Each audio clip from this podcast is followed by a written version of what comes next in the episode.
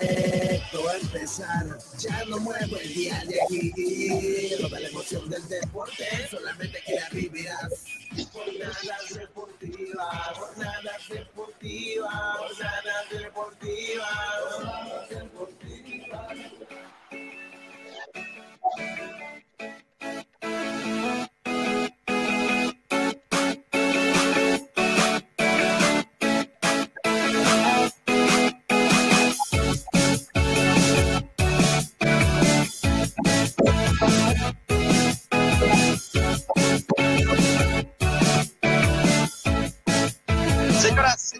¿Cómo están? Buenas noches, bienvenidos sean todos ustedes a Jornadas Deportivas a través de Radio Fides 94.9. Ya estamos listos, prestos acá, arrancando una nueva semana, último día del mes de julio ya, 31 de julio justamente.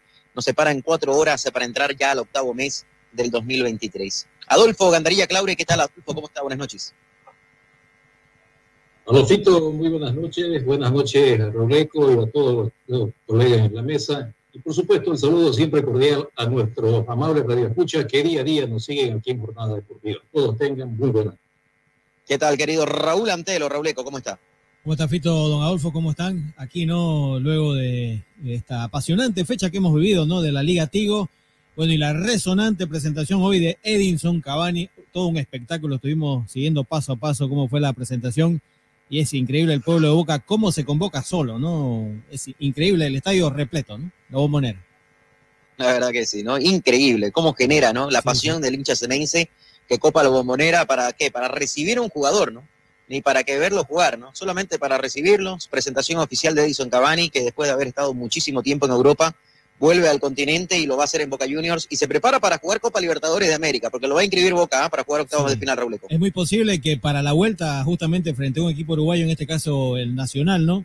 De Uruguay, puede ser que sea de la partida. Así que, bueno, esperemos que, que así sea, porque él quiere, él quiere jugarla a la Copa, ¿no? Él quiere jugarla. Está con mucha, muchas ganas, mucho deseo de Edinson Cavani. podemos decir que a eso vino, ¿no? A Sí, eso vino, ¿no? A jugar Copa Libertadores de América. Así que otra vez en el continente el uruguayo, que de seguro va a estar también, ¿no? Entre los convocados por Marcelo Bielsa para las eliminatorias. Es un gran jugador con muchísima experiencia y más que todo es un referente, ¿no? Del fútbol charrúa y que vuelve otra vez al continente, reiteramos, y que fue presentado en Boca Juniors. Algo que se venía a venir, ¿no? Como una semana venían hablando del tema. Así es, así es, ¿no? Y, y- y largos años, ¿no? Tras la llegada justamente de Cavani, se, se comentaba de que alrededor de tres años, ¿no? Que estuvieron en la pugna porque venga, pero bueno, hoy por fin se dio, ¿no? Que pueda venir a Boca. Totalmente. Al fin se dio, ¿no? Y la gente ceneice está contenta y nosotros también contentos, ¿no? Porque el fútbol sudamericano obviamente trae o repatria en todo caso a un gran jugador que, que tiene más de, ¿cuánto? 34, 35 años ya tiene Edison Cavani, más o 36 menos. años. Y, y- ¿Ah? 36 tiene. 36, ¿no? Yo, 36 años, imagínense, ¿no? A, a disfrutar de los últimos años de Edison Cavani. Y eso yo creo que hay que frenar, ¿no? Mire, antes de meternos en, el- en- lo que tenemos preparado para todos ustedes, eh, la fuga de talento joven, ¿no? Muchos jugadores sudamericanos jóvenes se van a Europa, obviamente por un tema netamente económico. En más de una oportunidad, el mismo Neymar Junior, Romario, por ejemplo, eh, lo manifestaban de que si en Brasil les pagaban lo que le pagaban en el Barcelona o, o en Europa, en el caso de Neymar, ellos no se irían ¿no? a jugar a otras latitudes, no se irían de Brasil. Y hoy por hoy creo que, a ver, fuera de, ¿qué te digo?, de, de la comparación que tenemos a nivel continente y los 10 países de la Conmebol, el que mejor paga es Brasil, pero obviamente está por muy debajo, ¿no, Rauleco, en cuanto a una liga española, a una Premier League, porque son montos totalmente No, sí. abismales lo que existen. Sin duda, sin duda, ¿no? Es- los montos son totalmente dispares, ¿no? Y, y considerables, ¿no? Lo que se paga acá en nuestro, en nuestro medio en América Latina, de lo que se paga en Europa, ¿no? Eso sin duda.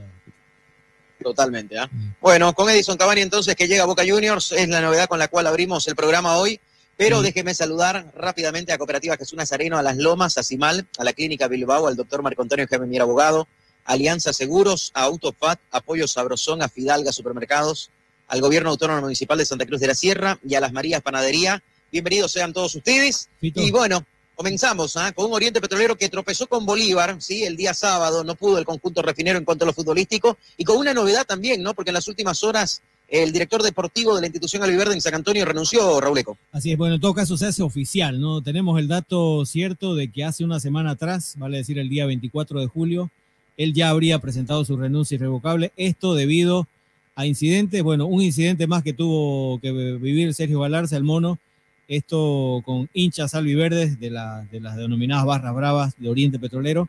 Y bueno, a vista y paciencia, eh, comentan también de que del presidente Ronald Raldes. Así que, bueno, seguramente esa, por ahí fue la, la última gota en el vaso, ¿no? Para Sergio Galarza, que detonó en su renuncia irrevocable. Así que ya se oficializa hoy, ¿no? De que Sergio Galarza no va más como gerente deportivo del Club Oriente Petrolero.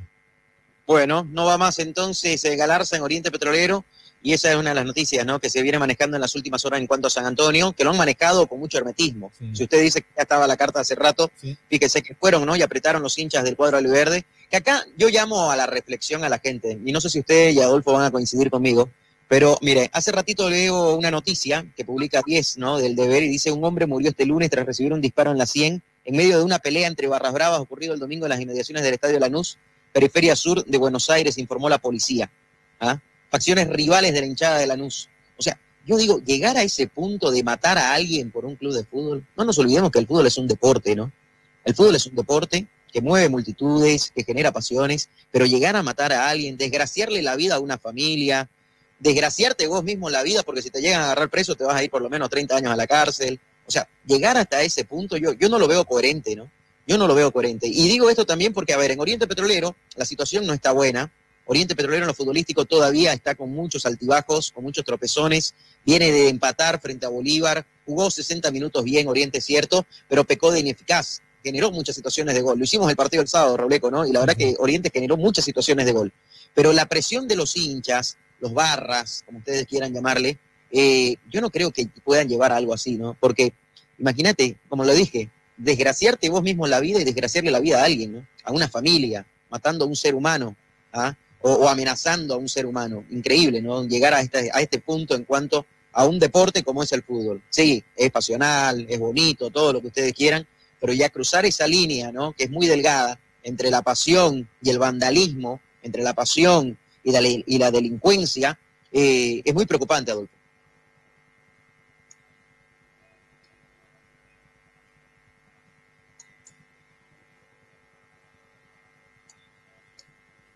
Bueno, creo que tenemos un problema ahí en cuanto al retorno de Adolfo. Ana no nos está escuchando. Rauleco, la verdad que es una línea muy delgada y es una línea que, preocupa, ¿no? Por, lo que está pasando en el fútbol, no solamente en nuestro país, sino a nivel Sudamérica y a nivel mundial. Así es, la vida continúa, Fito. En el fútbol podés ganar, perder y empatar. Y más allá de una cargada, yo creo que está bien, ¿no? Pare de contar, o sea, la vida continúa. Eso es lo que por ahí algunos no comprenden ni entienden. Y más allá de ese entre comillas, para algunos apasionamiento, ¿no? Porque es como que es una careta, un disfraz, ¿no? Detrás de otras cosas, detrás justamente de actos vandálicos o estos denominados aprietes, ¿no? Que, bueno, últimamente se han venido dando en, nuestro medio, ¿no? Recuérdese que en Blooming también pasó, ya pasó con anterioridad en Oriente Petrolero también, y a vista paciencia de la dirigencia, ¿no? Tanto de Blooming como de Oriente, que hasta el momento no se pronunciaron, ¿no? y los responsables los causantes de los hechos pues no, no han sido castigados como deberían serlo, ¿no? Y eso es lo, lo más llamativo y preocupante, me parece a mí, ¿no? De que haya este, este apasivo de la dirigencia, ¿no? Esto obviamente hablando de nuestro fútbol. Totalmente, totalmente, ¿no? Y, eso es lo que genera muchas eh, susceptibilidades y es una locura, ¿no? Es como usted lo dice, son tres resultados que se dan en el fútbol. Claro. ¿ah? Y hoy podés estar arriba y mañana podés estar abajo y no pasa nada, ¿no? Es un deporte. ¿ah? No podemos cruzar esa línea al vandalismo, ¿no? Y como lo decís, eh, Rauleco, creo que está eh, mejor dicho, ¿no? Eh, en cuanto que usan una máscara, ¿no? Los vandálicos, los imbéciles, los, eh, ¿qué te digo? Los criminales, porque son unos criminales. Si vos vas, amenazás de muerte a alguien o matás a alguien, sos un criminal. Y, y terminan cruzando esa línea en la cual te va a desgraciar tu propia vida y la vida de los demás. Es increíble, ¿no? Como, como hoy por hoy el fútbol ha llegado a esto ¿ah? ha llegado a esto. Y eso que yo creo que nos está faltando también un tema de responsabilidad social, de responsabilidad en cuanto a seguridad, en cuanto a la policía y el accionar, en cuanto a leyes más duras, en cuanto a las leyes, caiga quien caiga, se tenga que cumplir. No nos olvidemos de que en la Premier League existían los hooligans, ¿ah? que eran los barras más peligrosos del mundo. No eran solamente de Inglaterra, sino del mundo. Sobre ellos no había nadie. ¿ah? Eran los más criminales, los más maleantes, los más peligrosos, los que te armaban y te desarmaban prácticamente un partido de fútbol. O sea, hacían y deshacían. ¿Y qué hizo Inglaterra? Dijo, bueno, señores, acaba, ¿no? No podemos tener un grupo de cuánto, de 5 mil, 10 mil personas, o si ustedes quieren, de 100 mil personas, por millones de habitantes que tiene este país, que estén por encima y que generen zozobra y que hagan que el fútbol, en vez de crecer, involucione, porque la gente ya no quería ir al estadio por temor a estos hinchas, a estos malos hinchas. Entonces, ¿qué pasó? Pusieron las leyes más fuertes, se hacen cumplir las leyes, y hoy por hoy, para empezar, los que son ya identificados y reincidentes no pueden pisar un estadio, ¿sí? No se pueden acercar a un estadio. Cuando hay Copas del Mundo tienen que entregar su pasaporte porque no pueden ni salir del país. Entonces ya son personas identificadas, ¿no? Pueden tener problemas psicológicos, problemas de adicciones, problemas alcohólicos, no sé, un sinfín de cosas, ¿no? Hasta familiares, si ustedes quieren, pero eso es harina de otro costal, ¿no? Porque ellos están incumpliendo una norma, ellos están incumpliendo una regla que es dar seguridad y disfrutar de un espectáculo de fútbol. Y en nuestro país, mire usted, ¿no? Y digo todo esto ¿por porque también vi imágenes que fueron lamentables, en las cuales el día sábado, por ejemplo, hinchas de Oriente le gritaban a los hinchas de Bolívar, olla de tal, raza de tal, que no sé qué, que no sé cuánto, insultos, xenófobos, y, que no vienen al caso, ¿no? Esto es un partido de fútbol y punto. ¿ah? Y no hay acá raza, ni religión, ni nada que se compare para poder mezclarlo, ¿no? En cuanto a este deporte que es el fútbol. El fútbol es tan noble, es un deporte tan sano, que cuando realmente lo practicas y lo disfrutas, te trae alegría. Y esto lo digo porque, porque a ver, en las redes sociales decían, no, que en Santa Cruz son así. En La Paz pasa lo mismo. En el Alto pasa lo mismo. Y no estoy diciendo, ah, porque pasa allá, tiene que pasar acá. No, lo que tengo que decir, y lo vuelvo a decir, porque hoy lo dije en las redes sociales, creo es de que se tiene que cortar, Rauleco. ¿ah? Se tiene que cortar de raíz. ¿Ah? Se tiene que cortar y tienen que haber leyes duras. Y a esas personas que les gusta gritar, insultar, provocar, generar problemas, castigarla. Que no entren más a los estadios, eh, si hay que meterlos presos, hay que meterlos presos, ¿no? Por desacatos en, lugares públicos, porque un estadio es un lugar público, ¿no? No estás en tu casa. ¿ah? Entonces, deberían haber reglas, deberían haber normas duras para poder erradicar este tipo de cosas. Pero hoy por hoy la Federación Boliviana de Fútbol hace la vista gorda. El estadio de Villa Ingenio, ¿cuántas veces han ocurrido cosas y cuántas veces los han sancionado? Ninguna hasta el momento. ¿ah? No ha pasado nada, dicen, se hacen los OPA. ¿ah? y, como dicen, ¿no? Se hacen los locos para pedirse a gusto. Y acaba, así. acaba de pasar también acá en el Tabuche Aguilera, Fito, no se olvide, en ese penúltimo partido de Oriente Petrolero. Por eso, por eso le digo, pues, ¿ah? están pasando cosas y acá todo el mundo se hace de la vista gorda, ¿no? Están esperando de que haya un muerto, que haya alguien tuerto, que alguien haga mango por tirar un cohete, no sé. Están esperando que pase recién algo para poder reaccionar, porque lastimosamente en nuestro país no somos personas eh, preventivas, somos personas reactivas. Cuando recién pasa algo, ah, de verdad, ¿no? Tendríamos que haber hecho esto, o hagámoslo a partir de ahora, pero no somos preventivos, no somos preventivos en ningún aspecto. Adolfo, no sé si me escucha ahora. Ahora sí, ahora sí, adelante, Adolfo. Hola, sí, ahora, ahora me escuchan. Sí, sí, sí, perfecto. Ok, yo por el, por el estoy cero, pero estoy, voy a contestar por la del audio a la computadora. Es que está desconectado su equipo. Acá me sale que no está conectado su equipo. Es por eso que, no, no, aparece. Capaz el botón rojo del otro día, no sé. Hay que apretarlo o, desconectar el USB y volverlo a conectar. Porque creo que pasa por ahí. Porque acá en la computadora estoy viendo su computadora en este momento y no, no, no me aparece que está conectado su equipo. Pero bueno, ya lo vamos a solucionar el problema mientras ahí Adolfo está bregando. Hacemos una pausa, Raúl ¿le parece? Para cumplir con nuestros auspiciadores, 8 con 14 en ah, todo el país. Y a propósito, Fito, me olvidaba un detalle, ¿no? Un detalle, eh, volviendo otra vez a lo de Cavani. Eh, la camiseta de Cavani va a ser un número que en Boca no se lo ha puesto cualquiera, ¿no? Este, la número 10, que hoy se la otorgó, la primera que, le, que se vistió él, que estaba detrás del buzo se la regaló a un otro legendario goleador, tuve el agrado de verlo al Manteca Martínez, por allá por los 90 y algo, que mucho ahora lo, lo recordaban, ¿no? El tema de, la subida al alambrado. Incluso el presidente Jorge Amial, ahí en la conferencia de prensa, manifestaba eso, ¿no? Que estaban ajustando las, las mallas, bueno, pocas mallas ya que quedan en la bombonera, pero haciendo alusión, ¿no? Y recordando ese momento que vivió el Manteca Martínez, otrora gran goleador uruguayo que paseó también su fútbol por Boca y, le dio muchas alegrías a la hinchada Ceneice. La número 10 va a usar Cavani, ¿no? A propósito. Imagínense con la 10, ¿no? Y eso que no es 10, seamos sinceros, ¿ah? Nunca en su vida jugó de 10, ¿no? Cavani estuvo en el Valencia hace poquito, antes estuvo en el Manchester United, estuvo varios años en el fútbol, en el fútbol italiano, o sea, estuvo en varios lugares, hasta en la propia selección uruguaya, ¿no? Nunca jugó de 10, ¿no? Pero ahora, bueno, con 36 años, con esa experiencia, si lo ponen en esa posición o será que solamente le están dando el número y va a seguir siendo ese No, claro. wing? No, él, él, él su posición natural es goleador, es nueve, ¿no? Pero, no sé, me parece que también es, es parte de un, que por a ahí, veces juega por fuera, ¿no? claro, exactamente, exactamente. Claro, a veces juega por, como puntero, ¿no? Como puntero izquierdo, puntero derecho, el 9. Sí. Pero yo, yo creo que la 10 le dan más que todo por un símbolo, ¿no? Exactamente, exactamente. A eso quería llegar. Ese, ese número lo ha vestido Maradona, lo ha vestido Carlos Tevez, el mismo Riquelme, el Beto Márcico, o sea, no ha sido cualquiera, ¿no? El que se ha puesto esa camiseta, el, el número ese, ¿no? Qué, qué- qué responsabilidad, ¿no? Ah, Más o menos le dicen ponete el equipo del hombro, ¿no? eh, más, Entre yo, líneas. yo Ese creo, es el mensaje, ¿sí o yo, no? yo, yo estimo que el mensaje es ese, ¿no? En este momento que vive Boca, ¿no? Sí, Salpano, ¿no? Más o menos. Totalmente. Porque, a ver, Boca terminó sexto en el torneo local y ahora va a pelear Copa Libertadores de América, ¿no? Ese es el objetivo principal ahora. Así es, así es. La ansiada séptima, ¿no? Libertadores que quiere todo el pueblo bostero.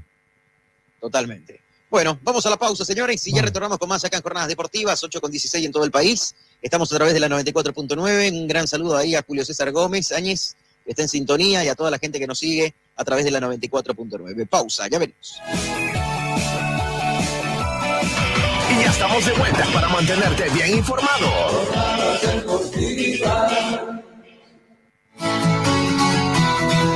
Hacer crecer tu negocio, remodelar tu casa comprar el vehículo de tus sueños ahora es mucho más fácil, pues nuestra experiencia y solvencia nos permiten ofrecerte el crédito que siempre anhelaste, ayudarte a cuidar tu dinero, financiar tus sueños y brindarte ventajas y soluciones reales a tus necesidades financieras. Somos tu cooperativa de ahorro y crédito Jesús Nazareno.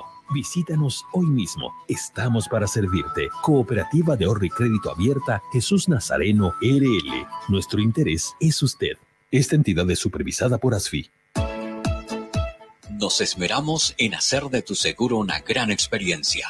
Ayuda experta cuando la necesitas. Cómo tener un doctor en la familia. Asesoría médica telefónica las 24 horas del día. Tecnología a tu alcance. A través de nuestra aplicación Alianza Asistencia Móvil obtienes acceso a información de tus pólizas, cuotas pendientes, alertas de vigencias y acceso total a la red de proveedores de Alianza en cualquiera de sus ramos comerciales. Telemedicina habilitada los 365 días del año. Más de 700 mil asegurados. Alianza Seguros. Contigo por siempre. Este operador está bajo la fiscalización y control de la Autoridad de Fiscalización y Control de Pensiones y Seguros, APS.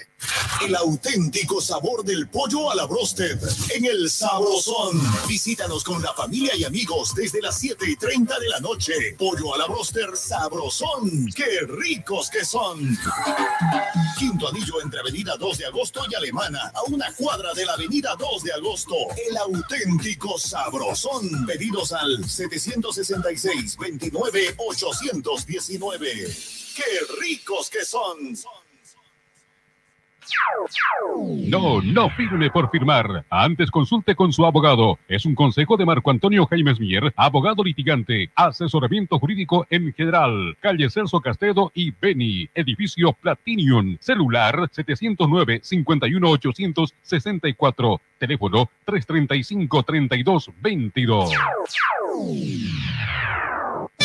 En Las Lomas encontrará todo el material de acero para sus construcciones. Planchas de acero, perfiles de hierro, hierro de construcción, tubos, cañerías, angulares, gaviones y mucho más. Las Lomas garantiza la calidad de nuestro producto. Compre 6 en todo el país. Oficina en Santa Cruz, Avenida Avanza el kilómetro 2, teléfono 342-6905, teléfono fax 342-5776. Las Lomas es acero de construcción. Vas a despertarlo. Apresúrate. Toma el tablero por esa punta. Os encontré, duendecillos. ¡Oh, no! Así que sois vosotros los que construís mis muebles en las noches cuando me voy a acostar. ¿Y cómo hacéis para tener tan buen acabado en tan poco No tiempo? lo hacemos todos nosotros, señor carpintero. Sí, sí. Tenemos un aliado estratégico. ¿Qué quieres decir? Que nosotros hacemos los muebles, pero si mal nos hace los cortes de los tableros. También el tapacanteado y el perforado de bisagras. Y cuando no sabemos cómo hacer algo, nos asesoran. ¡Sí! Pe- pero esto les debe costar una fortuna.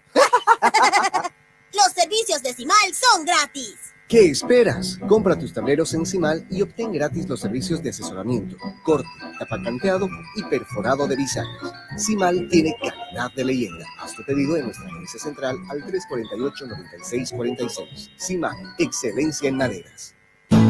Nada como Fidalga barato de verdad, repartiendo sonrisas de felicidad, porque lo bueno es para compartir, disfrutar la vida, ser feliz. Nada como Fidalga barato de verdad, donde toda la familia siempre va a encontrar el placer Supermercado Fidalga, barato de verdad. y disfrutar lo que necesita en un solo lugar.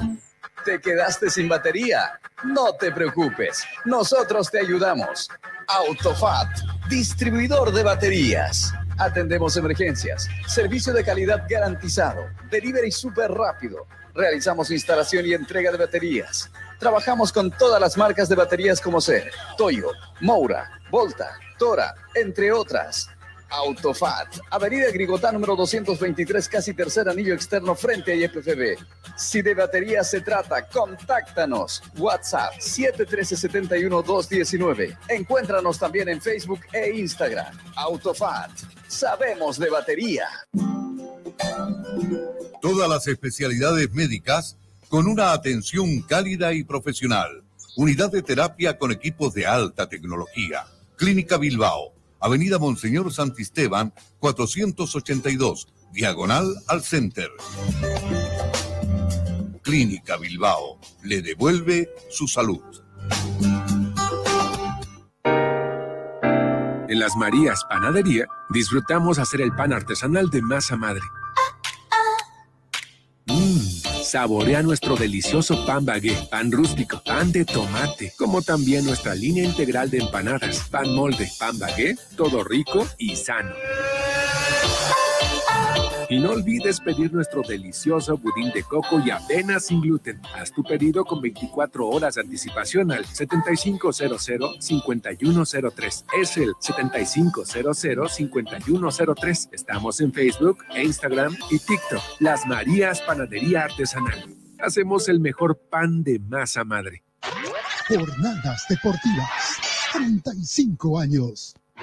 Grupo Fide Satelital transmite desde calle Mercado número 457 en Santa Cruz de la Sierra. Y ya estamos de vuelta para mantenerte bien informado.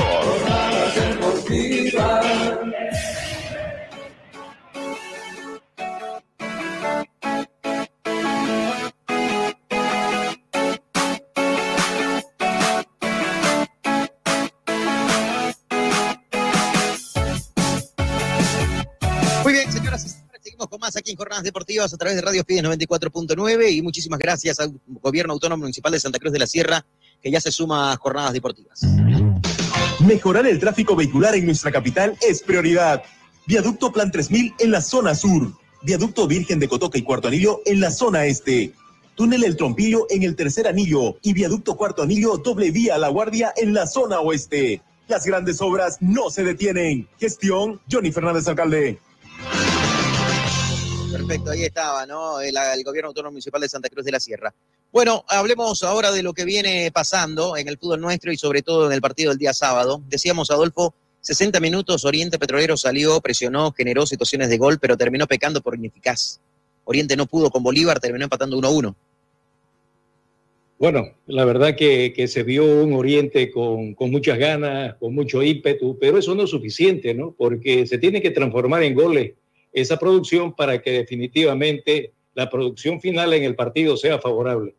Oriente, un equipo que todavía no llega a conjuncionar sus líneas como debe, como debe hacerlo, como, su, como quiere su técnico, sus dirigentes y sus hinchas, y eso se paga caro, ¿no? Porque la diferencia de un solo gol no fue suficiente para poder aguantar esa situación de adjudicarse los tres puntos y terminó cediendo dos de los tres que estaba ganando. Entonces, eh, Oriente es un equipo que en este momento todavía no, no, no reacciona como debería hacerlo y se espera, por supuesto, que el elenco albiverde pueda recuperar toda la, la potencialidad que se le ha caracterizado a, a, través del tiempo. Ojalá que así sea, ¿no? Bolívar, como ya lo conocemos, de mucho oficio, sus jugadores muy, muy, muy, muy disciplinados en el momento de la estrategia y de la táctica, hacen de que Oriente, pues en este partido no pueda haber logrado los tres puntos como se esperaba.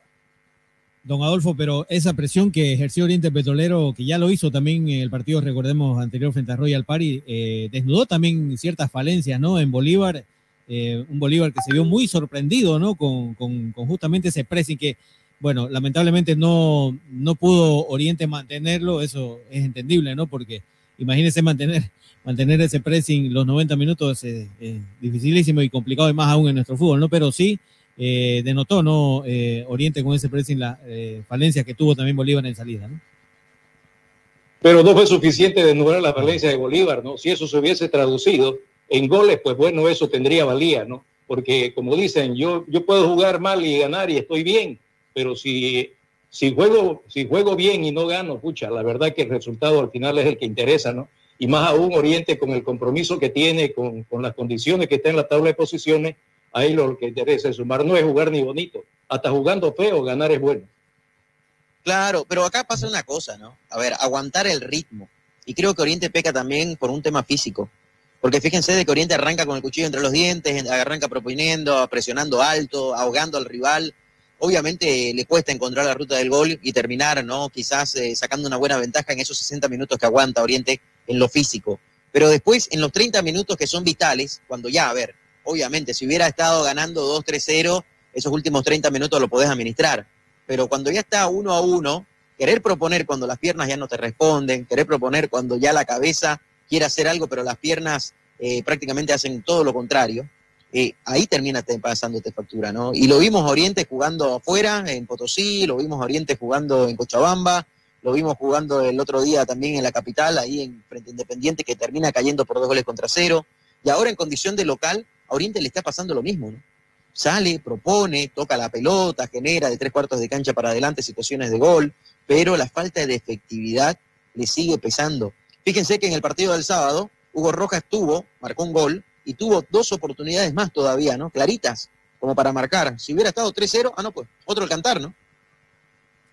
Claro que sí, lo que pasa es que hay un dicho muy sabio, ¿no? Que dice tanto nadar para morir en la playa, ¿no? Porque al final de cuentas, a pesar del esfuerzo, Oriente no logra los resultados, que eso es lo que se le está reclamando, eso es lo que se está esperando, eso es lo que están esperando los hinchas y todos los seguidores del fútbol Oriente. Entonces, yo le digo una cosa, ¿no? Yo, yo soy muy, muy, muy eh, tajante en esto, ¿no? Si los resultados no acompañan, no sirve de nada jugar bien o presionar o demostrar una cosa como la otra.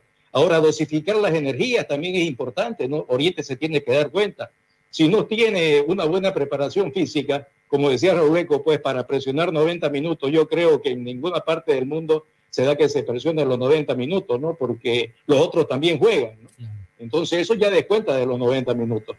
Pero el, el asunto de Oriente Petrolero pasa, yo creo, por, por, por algunas otras cosas más técnico-tácticas y estratégicas, porque tirarse con todo está bien y presionar arriba y no dejar que rival juegue, que no proponga o, o que contrarreste, digamos, lo que quiere proponer el rival en, en favor de lo que uno pretende, yo creo que está bien, pero los resultados son los que mandan. Yo me quedo con, la, con, con, el, con el comentario personal de que los resultados Oriente Petrolero no lo acompañan. Claro, llega, remata una, dos, tres veces, hace un gol, eh, no se conforma, pero no puede más. Entonces, pues bueno, y esos son los resultados. Y Bolívar sacó rédito de esa posibilidad que le dejó abierta a Oriente Petrolero. Cuando hay una seguidilla, Rauleco, de partidos en las cuales uno como equipo obtiene buenos resultados y hasta tiene suerte en algunos ¿no? compromisos para poder ganar y seguir ahí arriba en la tabla de colocaciones, o tropieza el segundo o el tercero y seguís siendo líder. Muchas veces llamamos a esto la suerte del campeón, ¿no? Ahora podemos decir de que esta es la mala suerte del equipo que quizás está condenado al descenso por lo que le está pasando a Oriente, Rauleco. Y bueno, a, a, eh, mucho se está comentando, ¿no? De que de aquí para adelante, después del próximo partido que le viene a Oriente, con, bueno, tiene que ir por, por la Copa, me parece, a visitar a Tomayapo, ¿no? Luego, pero ahí tiene una seguidilla, ¿verdad? Por la Liga Tigo de partidos acá en Santa Cruz. Pero si miramos lo que, lo que ha sido Oriente en esta primera parte de la Liga Tigo, Fito, eh, don Adolfo, de 10 partidos que ha jugado acá en nuestra ciudad, ha tenido cuatro empates, tres derrotas y tan solo tres victorias, ¿no? Así que, bueno, por lo que ha pasado y lo que ha vivido es nada halagador, ¿no? Eh, el, el, presente de este Oriente Petrolero, pero obviamente los partidos hay que disputarlos y, y bueno, tendrá ahora la gran responsabilidad de, de, revertir esta, esta seguidilla o esta mala racha que ha tenido Oriente jugando de local, ¿no?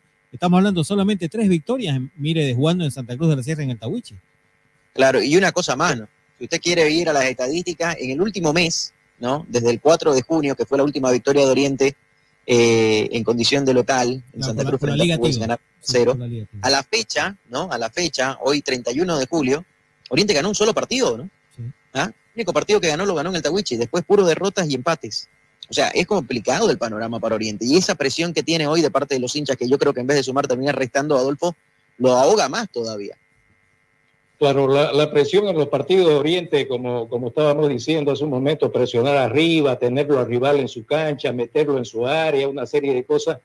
Esa es la presión en el partido, pero la presión que tiene Oriente Petrolero, que baja de la tribuna, que viene desde los entrenamientos, de la cotidianidad, del diario vivir, yo creo que eso lo refleja muchas veces en la cancha y eso desde todo punto de vista es contraproducente. Ojalá que se rehaga, dice, eh, dice el, el de que Oriente tiene varios partidos aquí en condición de local. Ojalá que haga prevalecer esa localía, porque ya aquí como local también ha perdido dos o tres partidos y los resultados, pues, por supuesto, no son nada halagadores. De todas maneras, seguimos pensando de que Oriente puede tener la tiene en todo caso la posibilidad y puede hacer de que pueda recuperar terreno. Ojalá que sí sea, todavía falta buen trecho, pero a medida que pasan los partidos y se pierde, ese trecho se hace más estrecho para, que, para hablar con consonancia de que Oriente Petrolero está muy comprometido. La verdad que sí, está comprometidísimo, ¿no? Comprometidísimo y complicadísimo con el tema del descenso. Hace varios partidos que Oriente quiere salir de la zona del descenso directo y no puede. Eh, hay partidos en los cuales termina jugando bien. Y mentalmente, Fito, perdón, y mentalmente no deja de ser una, una cosa que ya tienen, este, ¿qué le digo yo? Como la espada de Damocles, ¿no? Ahí pendiendo, pendiendo sobre ello, que es el descenso. Entonces también eso no los hace jugar con tranquilidad, ¿no? Se sienten mucho más comprometidos. Es verdad, es verdad. O sea, yo creo que esa presión sobre los hombres hoy por hoy, hasta los propios jugadores la están sintiendo y no la pueden manejar. El otro día lo veíamos, ¿no? Al término del partido, cómo hablaba Wilson Quiñones con lágrimas en los ojos, sintiendo en potencia, porque Oriente no estaba jugando mal y terminó perdiendo igual. Claro, así fue. Terminó perdiendo y como le digo, yo soy reiterativo en esto y lo mantengo. No es, no, no, no, no, no es suficiente pues jugar bien y no ganar, ¿no? Hay que jugar bien, hay que ganar. Incluso jugando mal hay que ganar. Siempre hay que buscar la posibilidad pues, de estar arriba, ¿no? Yo no sé al final de cuentas, digamos, cuál va a ser el resultado porque no podemos adivinar. Esto es fútbol y Oriente tiene todas las posibilidades por historia, por lo que está haciendo, por el esfuerzo de los jugadores, por todo, por los dirigentes mismos que se están esforzando de que Oriente tiene que salir de esta situación. Ojalá que así sea, pues no. No nos olvidemos de que ahí abajo en la tabla valorativa, creo que ahorita hay más preocupación aquí en Santa Cruz por la cuestión de la, de la tabla del descenso que por, el, que por ni, ni, ni una copa todavía, ni un torneo internacional, ¿no? Los equipos cruceños, tres de ellos están comprometidos con el descenso, es Guavirá, Oriente y Blooming, Royal Party que está en, eh, en media tabla y Real Santa Cruz que ha sido el que hasta ahora ha tenido mejor campaña, ¿no? Claro, ya, ya vamos a hablar de Real, que ayer me gustó mucho cómo jugó Real ¿eh? y cómo le puso el partido ahí a Guavirá en la caldera. Pero, pero volviendo al tema de Oriente. Próximo, ver, próximo partido. Próximo partido. Oriente, Ruleco? Sí, próximo, ¿Sí? no, el próximo partido le iba a decir Oriente de seis puntos, ¿no? Se va a enfrentar al que está afectado con el descenso indirecto, que es Atlético Palmaflor y en Cochabamba. Villa oh, Tunari. Imagínese, imagínese, que a propósito han separado jugadores, ¿no? En Sí, Atlético está- Palmaflor. Está complicadísima la interna también del equipo cochabambino. Va a haber separación, parece, y de algunos de los referentes del equipo, ¿no? Sí, estaré ayer. Entre los comprometidos con el descenso directo e indirecto prácticamente son para todos, ¿no? Para, para cualquiera de los que se enfrenten son partidos eh, finales, ¿no? Es como jugarse una final, ¿no? En este caso, como decir Raúl Escobar, es un partido de seis puntos, ¿no? Lo que hizo hoy eh, Libertad Grama Moré, qué partidazo, ¿no? Qué partidazo. Y ese que iba a ser el partido que abra, ¿no? La fecha 21 y terminó siendo el partido que cerró la fecha 21, pero fue un partidazo, partidazo. O sea, la cancha yo la critico porque parecía que cuando jugaban a ras de piso eh, tenía una- un conejo adentro, ¿no? Daba muchos botes, puro pozo, ¿no? La cancha. Pero eh, al margen de eso, en lo futbolístico, con mucha entrega Libertad Grama Moré y terminó dando vuelta el resultado, ¿no? A un Nacional Potosí que hace varios partidos se pinchó, Cuatro. ¿no? Se pinchó. Cuatro, partidos que no gana, ¿no? Cuatro derrotas Increíble. al hilo. Sí, imagínense, ¿no? Y hasta en casa, ¿no? Blooming Sí. le ganó en la Villa Imperial, eh, hasta en casa ha perdido puntos el equipo de Robato, no sé qué le está pasando. Eh, bueno, también algunos dicen, ¿no? Que el equipo es corto, no tiene recambio, ¿no? Y cuando hay algunas ausencias, obviamente se sienten.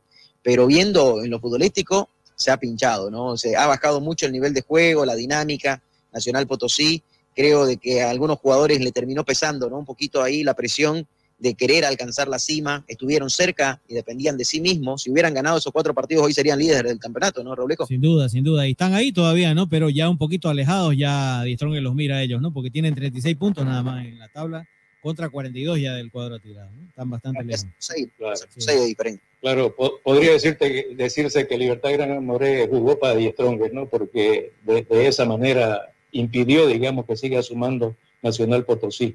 Un partido, como decía Fito, prácticamente muy, muy bonito, dinámico, con mucha, con mucha entrega de ambas partes.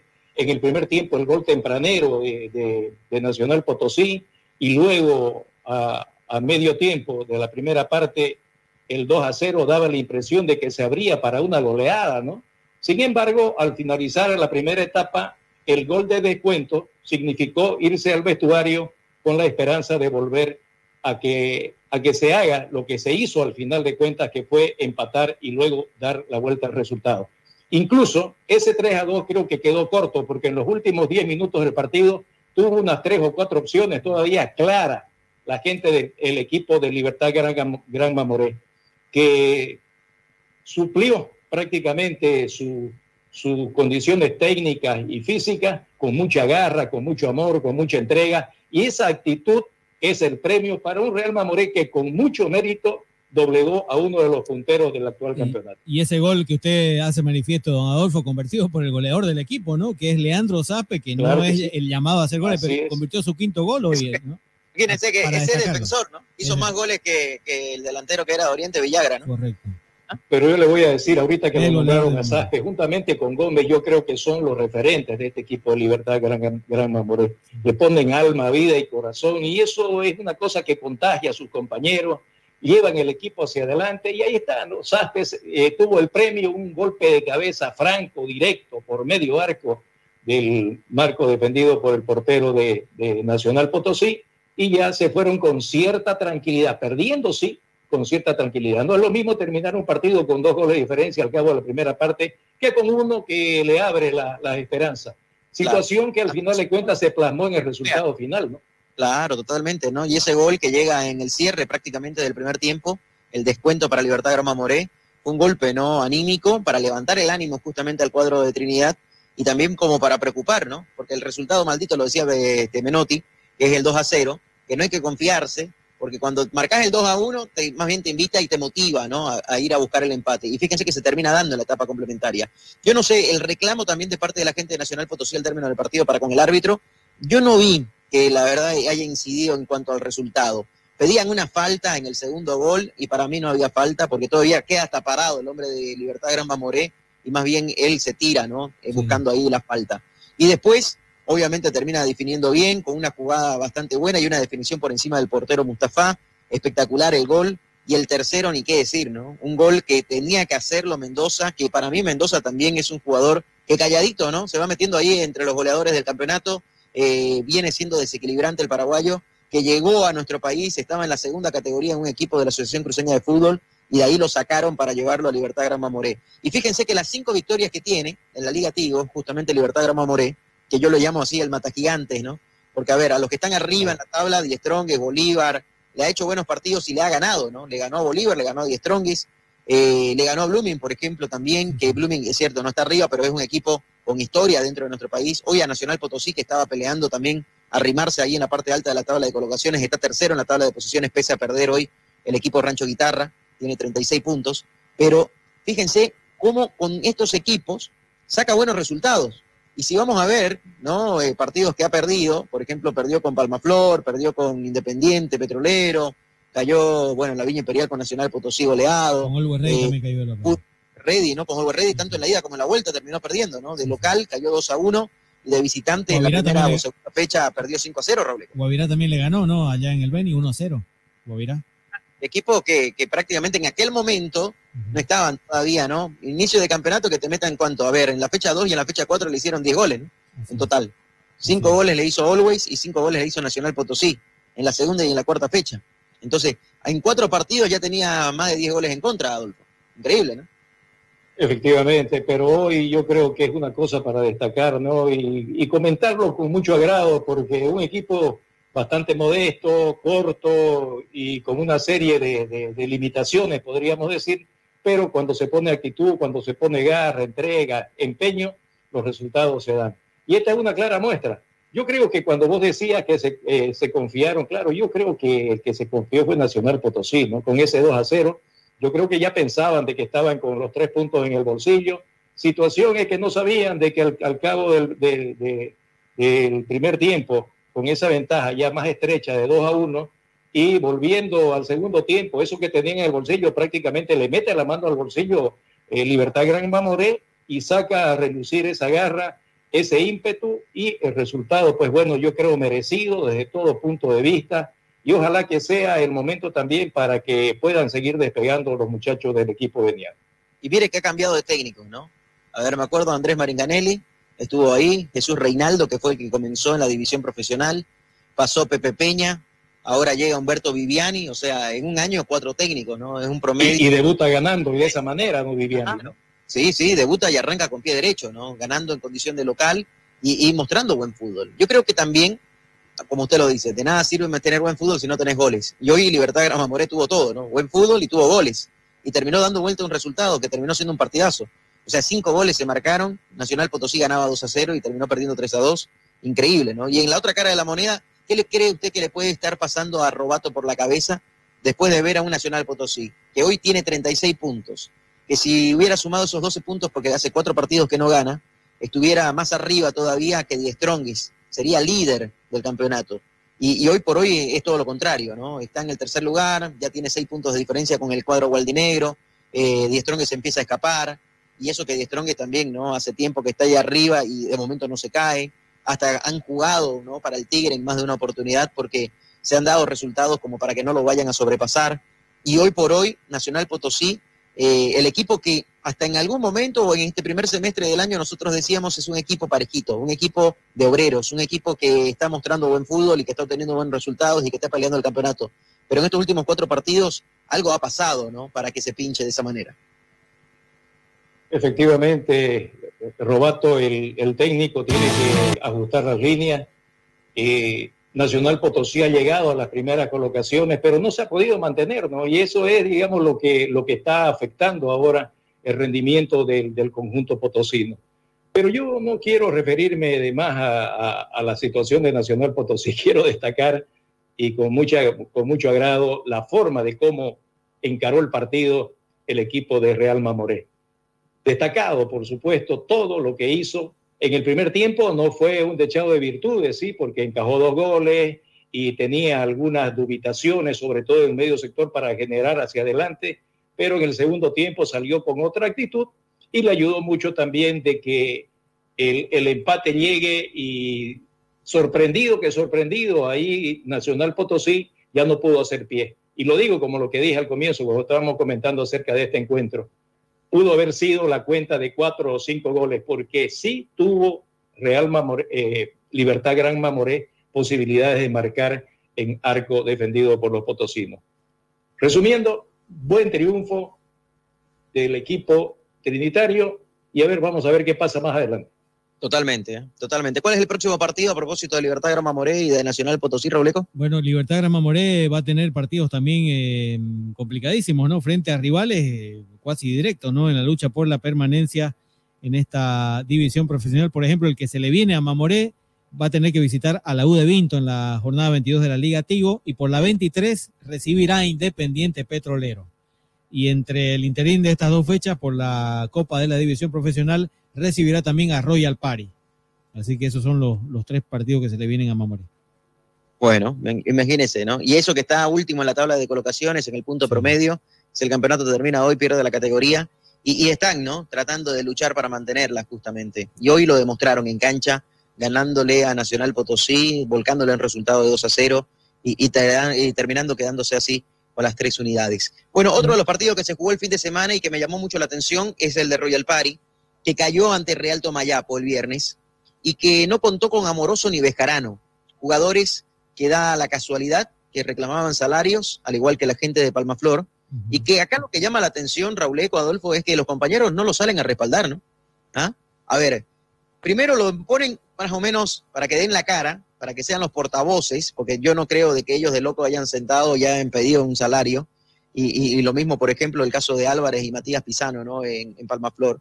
Yo no creo de que ellos, ah, ay, te damos plata o paguen el salario y yo voy y hablo, digamos, ¿no? No, más o menos el grupo le dice, porque habían varios, ¿no? En esa mini conferencia de prensa, ahí parados en el caso de Palmaflor, y, y decían algunos, este, bueno, y, y hablaban en todo caso Álvarez y decía, queremos que den la cara, de que aparezcan, no hay dirigentes, no nos responden, estamos solos, estamos abandonados, eh, son tres meses de salario que nos deben, etcétera, etcétera. Hasta cuatro algunos, ¿no? Claro, y a, y a- y a la hora de la verdad, Adolfo Rauleco, fíjense, viajan a La Paz y lo dejan a ellos y el resto de los compañeros, bien gracias, ¿no? ¿Ah? Lo separan del plantel y el resto de los compañeros, qué bueno, ¿no? No pasó nada. Increíble, ¿no? O sea, acá compañerismo no veo, ¿no? Más o menos, ¿para qué me decís que vaya de la cara si cuando ya la dirigencia me jala la oreja o me está separando, vos no venís, me defendés también, ¿no? Compromiso es lo que falta definitivamente entre ellos, no solidaridad entre los mismos colegas, los mismos compañeros. Y eso hace incluso de que, bueno, si no hay esa unión, el reflejo también está en los resultados deportivos, ¿no? En el momento de los partidos, en el momento de no hacer la- las mejores presentaciones. Y esa es la consecuencia y la causa fundamental de lo que está pasando. Infelizmente, este, bueno, yo no voy a, a emitir un criterio más profundo, pero yo creo que, entre comillas, lo voy a poner una aventura de alguno de los dirigentes, no sé si por falta de capacidad personal en cuanto al manejo del fútbol o u otra cosa que sea, digamos, para, para mencionarla con referencia a esto que está pasando con Palmaflor. Daba la impresión al comienzo que ese equipo tenía todo un respaldo económico, atrás de ello había un- un- una buena estructura organizacional en torno a la institución de Palmaflor, pero ahora nos damos cuenta de que no era así. Y ahora los jugadores, en su justo derecho, están reclamando hasta tres y hasta cuatro meses de sueldo, porque lógicamente también detrás de cada futbolista hay una familia, hay responsabilidades, y para eso trabajan, pues, ¿no? Para recibir su sueldo en el momento oportuno. No, totalmente, ¿no? Y acá, y es de verdad, falta de compromiso, ¿no? Para con el compañero. Porque ellos van, dan la cara, piden, ¿no? El salario que no es solamente para ellos, sino para todo el grupo. Y a la hora de la verdad, los compañeros le terminan dando la espalda. ¿ah? A los que castigan, separan, son a los portavoces, cuando en realidad todos pedían, ¿no? El pago de su salario, que es justo y es correcto, por supuesto. ¿Por qué no vas a pedir algo que es tu derecho? Trabajaste durante el mes, a fin de mes tenés que cobrar. ¿ah? Y es en cualquier ámbito, ¿no? No solamente en el deportivo. Si el que vende, que te digo, periódico, llega a fin de mes y dice, bueno, jefe, hagamos cuenta, tiene que pagarme lo que me debe o lo que me corresponde, acá el jefe tiene que pagar y punto, ¿no? Y son, son cosas coherentes y, es un reclamo justo. Si son tres meses o cuatro en algunos casos de algunos jugadores que así se les adeuda, ¿por qué no? ¿Por qué no expresar ¿no? su sentimiento y decir, bueno, ¿qué está pasando? Y peor todavía, si nadie da la cara, ¿no? Si están abandonados, si no hay dirigentes que le contesten el teléfono y le digan, no, tranquilo, mira, mañana te pagamos o el lunes te pagamos, esperanos o, o- o dar una solución. Pero cuando no hay respuesta, Definitivamente, definitivamente la responsabilidad es, es- es dirigencial. Claro, definitivamente. Totalmente. Porque se le puede, ¿qué se le puede exigir a los jugadores? Que jueguen, que respondan, claro que sí. Esa es parte de los jugadores, pero la parte administrativa, operativa, depende de los dirigentes. yo la verdad que no puedo cuestionar porque cada uno va a tener su verdad, ¿no? En el caso de Royal Party, Rauleco, eh, el otro día lo hablamos, ¿no? Después del partido decíamos, oiga, ¿cómo se sintió la ausencia de Amoroso y de Becarano, por ejemplo, en el cuadro inmobiliario? ¿Ah? Amoroso en varios partidos fue el asistidor hasta hombre gol, ¿no? Para darle la victoria al cuadro de Royal Party. Y el caso de Becarano siempre, ¿no? Con ese ida y vuelta en cuanto a la marcación, dándole solidez y salida por la zona izquierda, etcétera, etcétera. Y el viernes no estuvieron. Y yo le pregunté a Robleco, ¿por qué no estuvieron? Y Robleco me decía, bueno, parece que porque ellos reclamaron salario y la gente de Royal Party se molestó y, y los separaron, ¿no? Lo- Los castigaron para ese partido porque estaban en la tribuna. Ellos cumplieron, asistieron al estadio. Ya que no lo tomen en cuenta, es harina de otro costal. Pero acá lo que me llama la atención es que también vos de loco no vas a decir, mira, este, quiero que me paguen, digamos, ¿no? Porque debe haber una deuda. Porque también agarra y sale la dirigencia de Royal Party a decir de que no, que ya estaban al día los jugadores, que no pasa nada, que no deberían haber reclamado, que no sé qué, que no sé cuánto. Pero yo digo, en mi sano juicio, yo de loco no voy a ir a pedir algo que ya está cumplido, digamos, ¿no? Entonces, acá yo no sé a quién creer, ¿no? Si a este lado o al otro. Pero lo concreto es de que el viernes Royal Party jugó frente a Real Tomayapo y Royal Party que está peleando meterse en un torneo internacional. Una Copa Sudamericana significa ahora más de 350 mil dólares, ¿no? ¿Ah? Participar en este torneo, en cualquiera de las fases. Entonces, imagínense cuánto está en juego para Royal Party y cuánto le está costando, y le costó, porque ya perdió los tres puntos, frente a Real Tomayapo, dejarlo a estos jugadores que son importantes para el plantel, que son aporte para el plantel, Adolfo, afuera, ¿no? Y en la tribuna. Obviamente ellos lo sufrían porque están los compañeros en la cancha y están cayendo, pero el resultado pues ya está marcado y, no hay vuelta atrás. Ya lo perdieron los tres puntos y punto, ¿no? Claro, han sufrido la baja de dos, dos jugadores muy importantes y el andamiaje futbolístico de Royal Party de alguna u otra manera gira en torno a Amoroso y a Bejarano. Lógicamente que es un equipo, todos contribuyen, pero se destacan, no es mentira. Y dejar afuera en estas instancias del campeonato a dos importantes valores por cuestiones que no son necesariamente las deportivas, sino administrativas y operativas, escucha, la verdad que deja mucho que desear. Totalmente, totalmente, ¿no? Y, y fíjese como una decisión dirigencial, porque no creo que haya partido David en la torre decir, bueno, te están reclamando salario, dejémoslo afuera, ¿no? Eso ha tenido que No, venir. pues la torre va a tener, va, va a querer pues ganar y, y contar con lo mejor, pues lógico. ¿no? Eh, por supuesto, ya a eso quiero llegar, ¿no? De que cómo lo terminan perjudicando y el día de mañana, si vuelve a caer y, y faltan estos jugadores y vuelve a caer y vuelve a caer y queda fuera, el culpable le va a ser quién? ¿Ah? Van a apuntar los dardos a David de la Torre, ¿no? Porque es el responsable técnico. Y van a decir, no, David la Torre no lo hizo jugar bien al equipo, perdimos, quedamos fuera de un torneo internacional. Y, como ustedes siempre dicen, ¿no? Los puntos valen lo mismo ahora que al final. ¿ah? Y tenés que sumar la mayor cantidad de puntos si querés meterte en un torneo internacional. Y ya resignó tres puntos. Y se le viene un rival complicado a Royal Party. ¿ah? Y Royal Party no está en condiciones como para que en casa también sea más unidades frente a equipos del interior, Adolfo. Ojalá que los dirigentes eh, revean su situación de, estas dos personas, Amoroso y de Bejarano, en este caso, para ser puntual con esos nombres, para que la integridad futbolística, las pretensiones que tiene Royal Party de anotarse también en un torneo internacional que al margen de lo deportivo es importante económicamente, ojalá que puedan hacer pie y re- rever, como le digo, esta situación y arreglar el asunto para que pueda la Torre poder contar con estos jugadores en las próximas alineaciones en todos los partidos que se constituyen ya. Miren ustedes, hay pelea arriba por el campeonato. En el sector de la media tabla es por las clasificaciones a un torneo internacional. Y en la, en la parte de abajo ni se diga, ¿no? Está también tan emocionante el campeonato en, to- en todos los niveles que todos los partidos son de suma importancia.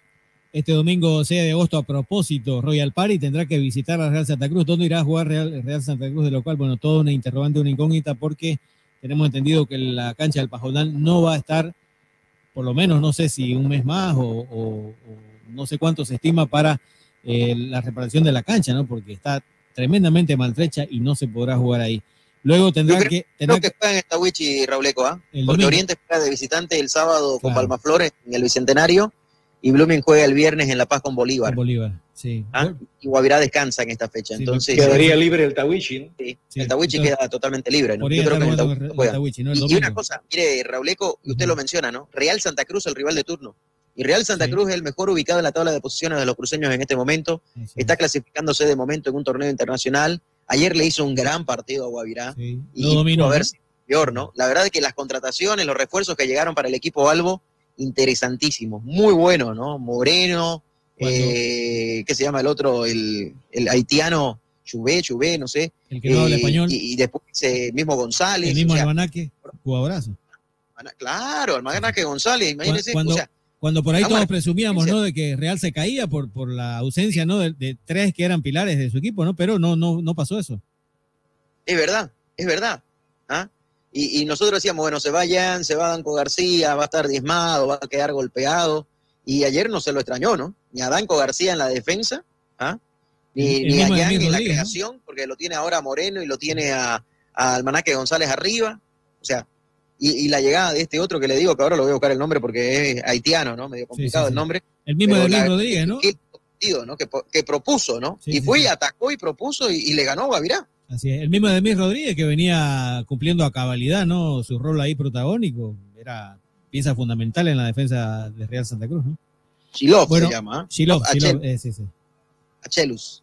¿ah? Shilov Achelus, el haitiano. El ¿ah? pro- El, el- mismo Gerson Melgar, por ejemplo, que ayer marcó un gol, fue bueno, ¿ah? O sea, el sub-20 destacó, destacó, ¿no? Y e hizo lo que tenía que hacer en, la- en cuanto a la definición para el segundo gol de Real. ¿ah? Y muchos esperaban el centro, hasta el propio arquero, ¿no? Poyer se adelantó un pasito pensando de que iba a levantar el centro para cortar justamente el centro y se lo y le tiró un potente remate al primer palo y lo terminó venciendo al Lo arquero. sorprendió totalmente, ¿no? Es verdad. Sí, Es el, verdad. el próximo partido, Fito, a propósito de Royal Party, es con Guavirá. Se, será en el Tehuiche por la jornada 23 y luego tendrá que visitar a Gran Mamoré, que está necesitadísimo el cuadro veneno. Esto ya por la Copa Tigo. Es complicado, ¿no? Imagínese, si llega a perder Royal Party estos dos próximos partidos, Adolfo podría quedar fuera de clasificación en un torneo internacional, ¿no? Y meterse Podría- otra vez ahí. Efectivamente, claro, claro que sí, y, y ya se comprometería aún más, digamos, ¿no? Y el, el- el tema pasa porque la actitud que debe tomar la dirigencia tiene que apoyar todos los resultados deportivos, que es lo que, lo que está esperando la gente de Royal Party. Partidos complicados, todos son partidos complicados, pues no, la cosa es, como dicen, los partidos hay que jugarlos. A veces el menos pintado le pinta la cara al que se cree más pintado, como le ocurrió ahora a Nacional Potosí de visitante frente a Libertad Gran Mamoré. Lo- son impredecibles los resultados. Ahorita no hay uno que, diga yo voy a pasar por encima de este fácilmente. Y la resistencia y la propuesta de uno y otro pues hace de que esto sea así. Esto es fútbol y eso es lindo. Totalmente, totalmente, ¿no? Bueno, Real Santa Cruz que ayer ganó, él sigue siendo el mejor cruceño del cuadro Albo en la caldera, terminó ahogándole la fiesta a la gente de Guavirá, que en la recta final se puso electrizante el final, cuando había descontado ayer Alejandro Melegán mediante tiro penal, eh, marcando el 2 a 1, y de ahí prácticamente fue otro el partido, ¿no? Porque también se fue expulsado Walter Antelo en el conjunto Albo, y a raíz de esa expulsión con 10 hombres, Guavirá se volcó al ataque en busca del empate, ¿Y cosa qué? que se da cuenta no, no podría conseguir, sí. ¿Y por qué lo expulsaron a Antelo? Yo, yo la Eso- verdad que hasta ahora yo no entendí. me pregunto. Yo no entendí. Yo no entendí, porque a ver, sí, hubo falta. Es para cartulina amarilla porque metió el brazo, ¿no? Y punto, ¿no? Claro. Pero después la anuló la amarilla y le mostró la roja. Tampoco Ah. que, tampoco que la sacó de la línea, ¿no? No, para nada, ¿no? Estaba en el borde del área grande, ¿no? Dentro del área, obviamente, pero cerca al borde del área grande. Metió el brazo izquierdo, le pegó más o menos con esta parte, ¿no? Entre codo y arribita del codo. Y obviamente hubo la intención de cortar la jugada con el brazo. Era penal, sí, era penal. Era para amarilla, sí, era para amarilla. Pero después lo llama el VAR, ¿no? Estaba Carlos Arteaga en el VAR y José Carlos Gutiérrez. Lo llaman al árbitro Rafael Subirana, le muestran la jugada, vuelve, anula la amarilla y lo expulsa. ¿Ah? Cosa de no creer, ¿no? Y a todos nos sorprendió. A nosotros que lo hacíamos el partido ayer decíamos, pero acá qué está pasando, ¿no? ¿Por qué lo está expulsando? Está bien, penal, amarilla, punto. Pero después de expulsión, no sé. A mí me quedaron muchas dudas en ese aspecto. Bueno, para ir cerrando, ¿no? El tema del fin de semana, eh, Blooming y una apretada victoria frente a Independiente. Lamentable y bochornoso el cierre de Independiente en cuanto al partido. La verdad de que pasó a otro ámbito, ¿no? Y fue provocación, lo vimos en las imágenes, lo vimos a través de la pantalla chica, desde la casamata de Independiente. Desde el banco de suplentes de Independiente. La gente puede gritar, la verdad que gritan y gritan cosas, pero dentro del campo de juego vos tenés que ignorar lo que ellos gritan, ¿no? ¿Ah? Y ahí la gente de Independiente prácticamente provocó, hubo, hubo algunas eh, personas ahí que estaban colaborando a Álvaro Peña en la casamata. Primero Ariñez se va expulsado, después se va expulsado el mismo Álvaro Peña por un gesto eh, que no, creo que no venía al caso, ¿no? Hace con las manos ahí como, no sé, ¿para qué lo voy a decir? Pero la verdad que hace un gesto que, que no debería haber hecho y a raíz de eso el árbitro se percata, lo termina expulsando también a Álvaro Peña. Y Álvaro Peña a ver cuántos partidos le dan, ¿no? Por lo menos le van a dar dos, tres partidos por el tema de que termina ahí golpeándole la cara al árbitro, ¿no? A Jordi Alemán, como muchacheándolo. Y, yo creo de que eso en el informe del árbitro lo va a terminar afectando. Y eso que Álvaro Peña venía haciendo un buen partido el otro día, le ganaron Oriente ganándole bien. Y el partido de ayer, más que una victoria de Blooming, porque Blooming erró goles y también erró goles Independiente, pero creo que fue que Independiente lo termina perdiendo porque se centró en otra cosa. Se dedicó más a pelear, a discutir, a reclamarle al árbitro. Fíjense que la, la expulsión de Gómez, de Rodrigo Gómez, cuando termina el primer tiempo, va, le reclama al árbitro, le dice algo fuera de lugar y el árbitro ahí no duda en sacarle la roja, ¿no? Entonces, por cosas extrafutbolísticas que desconcentraron a la gente independiente, yo creo que Independiente termina perdiendo el partido. Porque en cuanto a los números, ayer Rauleco lo decía, el partido de Adolfo fue muy parejo, ¿no? En cuanto a la posición de la pelota, generación de juego y de goles, para ambos planteles fue muy equilibrado todo. Claro, al, al final, al final de lo meramente lo que fue el partido, digamos, cosa que infelizmente hay que comentarla porque destacan, pero destacan mal. porque el hecho de destacar no es siempre bueno, ¿no? De- se destaca mal la actitud que se tuvo desde la casamata del equipo independiente petrolero. Los gestos que lo- los ayudantes, los colaboradores de Álvaro Peña, después él se suma, le conocemos el carácter, el temperamento de Álvaro Peña, no es mentira, ¿no? Y debería pensar de que, bueno, de la tribuna pues puede bajar insultos, hasta le mentan a las madres o lo que sea, ¿no? Pero, pero ya, pero ya, pero claro, ¿no? Es una persona curtida prácticamente en este tipo de, de, de líderes de- de- del fútbol. Y yo creo que le faltó un poquito, como dicen, mantenerse en sus casillas. Lo sacaron de sus casillas, vio la tarjeta roja y como es reincidente también en estas situaciones, yo creo que el castigo puede ser, como vos decís, de dos o tres partidos. Pero en líneas generales también hay que identificar a la gente que provocó toda esta situación. Ya se sumó Álvaro Peña, claro, el temperamento, lo digo una vez más, lo tiene, pero a los que hicieron los gestos ahí hay que identificarlo y también hay que castigarlos, pues, ¿no? Porque aquí tiene que castigarse a quien corresponda, el que merece ser castigado para que no vuelvan a ocurrir situaciones como esta. Ahora, hoy en el partido también, para hablar más o menos en esa línea, en el partido que hubo en Trinidad, también hubieron algunos empujones, feos también hasta con la policía, ¿no? A eso también hay que identificarlo. Hay que identificarlo para qué, para ponerle coto, ponerle cortapisa ahí, una cuña de una vez para que no se den este tipo de actitudes, porque esas situaciones dentro de la cancha enervan aún más al público y eso hace de que, de que haya ciertos riesgos también, ¿no? Y ahora se estaba hablando acá en el programa al comienzo de por qué la gente no va a los estadios muchas veces por la falta de seguridad. Y la falta de seguridad, muchas veces, la falta de seguridad, y, se da la inseguridad precisamente porque no se toman los recados necesarios y las reacciones hacen de que la situación sea la que estamos lamentablemente comentando en este momento. Totalmente, totalmente, ¿no? Y- y fíjense de que yo creo, y vuelvo a reiterarlo como lo decía al inicio del programa, depende mucho de la Federación Boliviana de Fútbol. Porque acá no se está midiendo con la misma vara a todos. No se está midiendo con la misma vara. En su momento, Rauleco se acuerda que reclamábamos y decíamos, a ver, hubo, ¿no? Un caso de xenofobia ahí cuando le gritaban como mono y hacían gestos ahí para con Sergiño cuando jugaba en Wilstermann el año pasado. Y se lo sancionó a Blooming, ¿no? Hubo una multa de 30 mil dólares, eh, hubo un castigo, ¿no? Para la institución y para la hinchada. Y de ahí pasaba lo mismo en el interior del país, pasaba lo mismo en el alto, y no hubo sanción, ¿no? Hasta la fecha. ¿ah? No hubo sanción. Se hicieron de los tontos, los OPA, y no pasó nada. No hubo ni castigo. También cuando expulsaban a algún jugador, por ejemplo, de Diestrón, en el caso Amaral, que fíjense que ahora que está en Bilderman querían ¿no? que lo sancionen, y hasta la fecha no hubo un fallo. El caso de Bruno Sabio, que se fue del país, volvió, lo que sí, querían volver a implicar en, esa supuesta sanción que estaba, y que en su momento debería haber sido sancionado, pero tampoco no hubo un fallo. Entonces, acá las cosas no se están haciendo de forma correcta. Y esperemos, ojalá Dios quiera que no llegue a pasar, pero esperemos de que no pase una desgracia para que recién quieran reaccionar estos hombres que son los que manejan el fútbol boliviano. Entonces, desde la cabeza está mal, ¿no? Desde las acciones a tomar, desde el medir a todos con la misma vara, de aplicar la norma, aplicar las reglas. Hay un código disciplinario dentro de la Federación Boliviana de Fútbol para sancionar al público, porque mira, si hay una sanción, ¿no? O hay un incidente en las tribunas que es grave, se puede jugar en la próxima fecha sin público.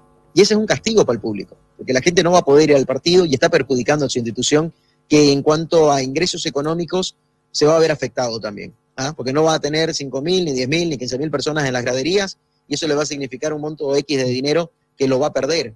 Entonces es un golpe, ¿no? Y es una forma de cómo educar. Hay que castigar a los malos hinchas. Y si lo identificás, mejor todavía, ¿no? Porque decía, ah, Perico Los Palotes es el identificado, señor, ¿sabe qué? Seis meses usted no entra al estadio. Y vetarlo de todos los estadios del país. ¿ah? Habría justicia ahí en ese caso, ¿no? De individualizarlo, porque si no van a pagar justos por pecadores, ¿no? Totalmente, totalmente, ¿no? Totalmente. ¿ah? Y, y no hay que esperar de que ese loco vaya y mate a alguien o le tire un piedrazo a alguien y le habla un tajo en la cabeza o, o que siga insultando, porque a mí no me cabe en la cabeza. Es como que yo diga, ¿no? Estoy sentado acá en mi escritorio y llega alguien y me empieza a gritar como loco y porque pagó 10 dólares, 20 dólares o 100 pesos para entrar y, verme hablar, me va a gritar lo que me da la gana. No, pues no.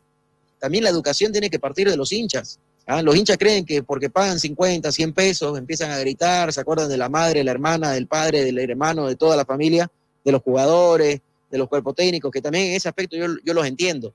¿no? Y digo, bueno, es que también te, te cabe, imagínate que 90 minutos tengas un loco detrás tuyo gritándote cosas al oído y, ¿qué vas a hacer? Sos humano pues también, ¿no? Al final de cuentas. Y vas a reaccionar. Claro, pero, pero, pero Eh, aquí, aquí el tema, el tema pasa por, por, por lo que estábamos hablando hace rato, ¿no? Claro, imagínate, a ver, detrás de la casamata, Adolfo, está la preferencia, ¿no? Donde supuestamente está la gente que más dinero paga, lo más culto, lo que ustedes quieran. Pero acá está dando a entender todo lo contrario, que la gente más tonta, por no decir otro adjetivo calificativo, que comete este tipo de cosas. ¿ah? Gritándole a los jugadores en la casamata, provocándolos.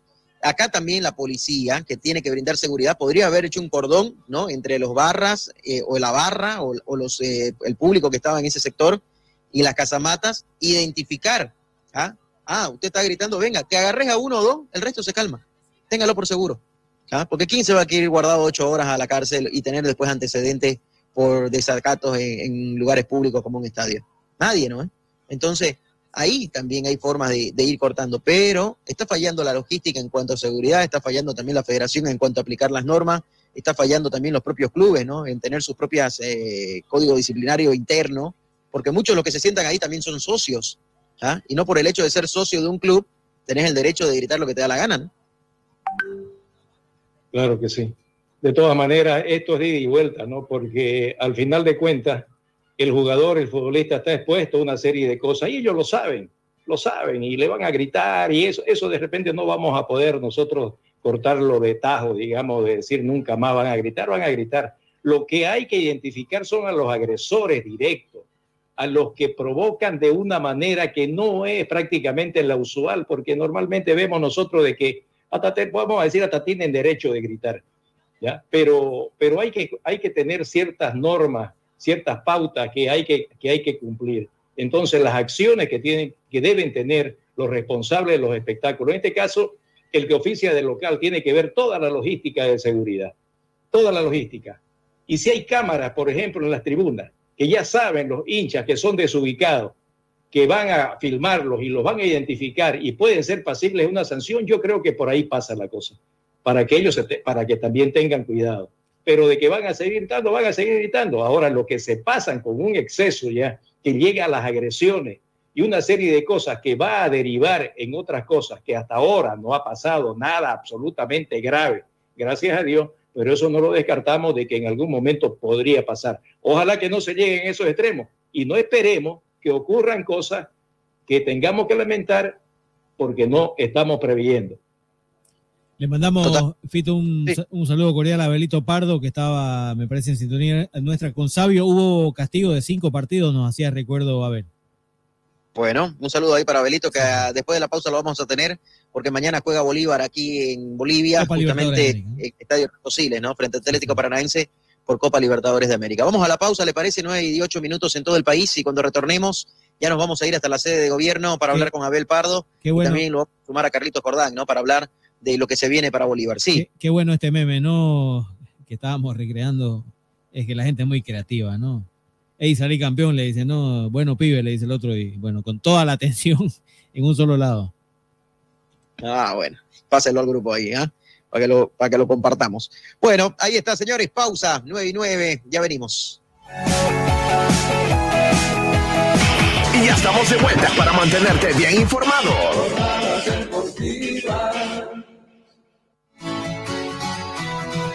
Hacer crecer tu negocio, remodelar tu casa o comprar el vehículo de tus sueños ahora es mucho más fácil, pues nuestra experiencia y solvencia nos permiten ofrecerte el crédito que siempre anhelaste, ayudarte a cuidar tu dinero, financiar tus sueños y brindarte ventajas y soluciones reales a tus necesidades financieras. Somos tu cooperativa de ahorro y crédito Jesús Nazareno. Visítanos hoy mismo. Estamos para servirte. Cooperativa de ahorro y crédito abierta Jesús Nazareno RL. Nuestro interés es usted. Esta entidad es supervisada por ASFI. Nos esmeramos en hacer de tu seguro una gran experiencia. Ayuda experta cuando la necesitas. Cómo tener un doctor en la familia. Asesoría médica telefónica las 24 horas del día. Tecnología a tu alcance.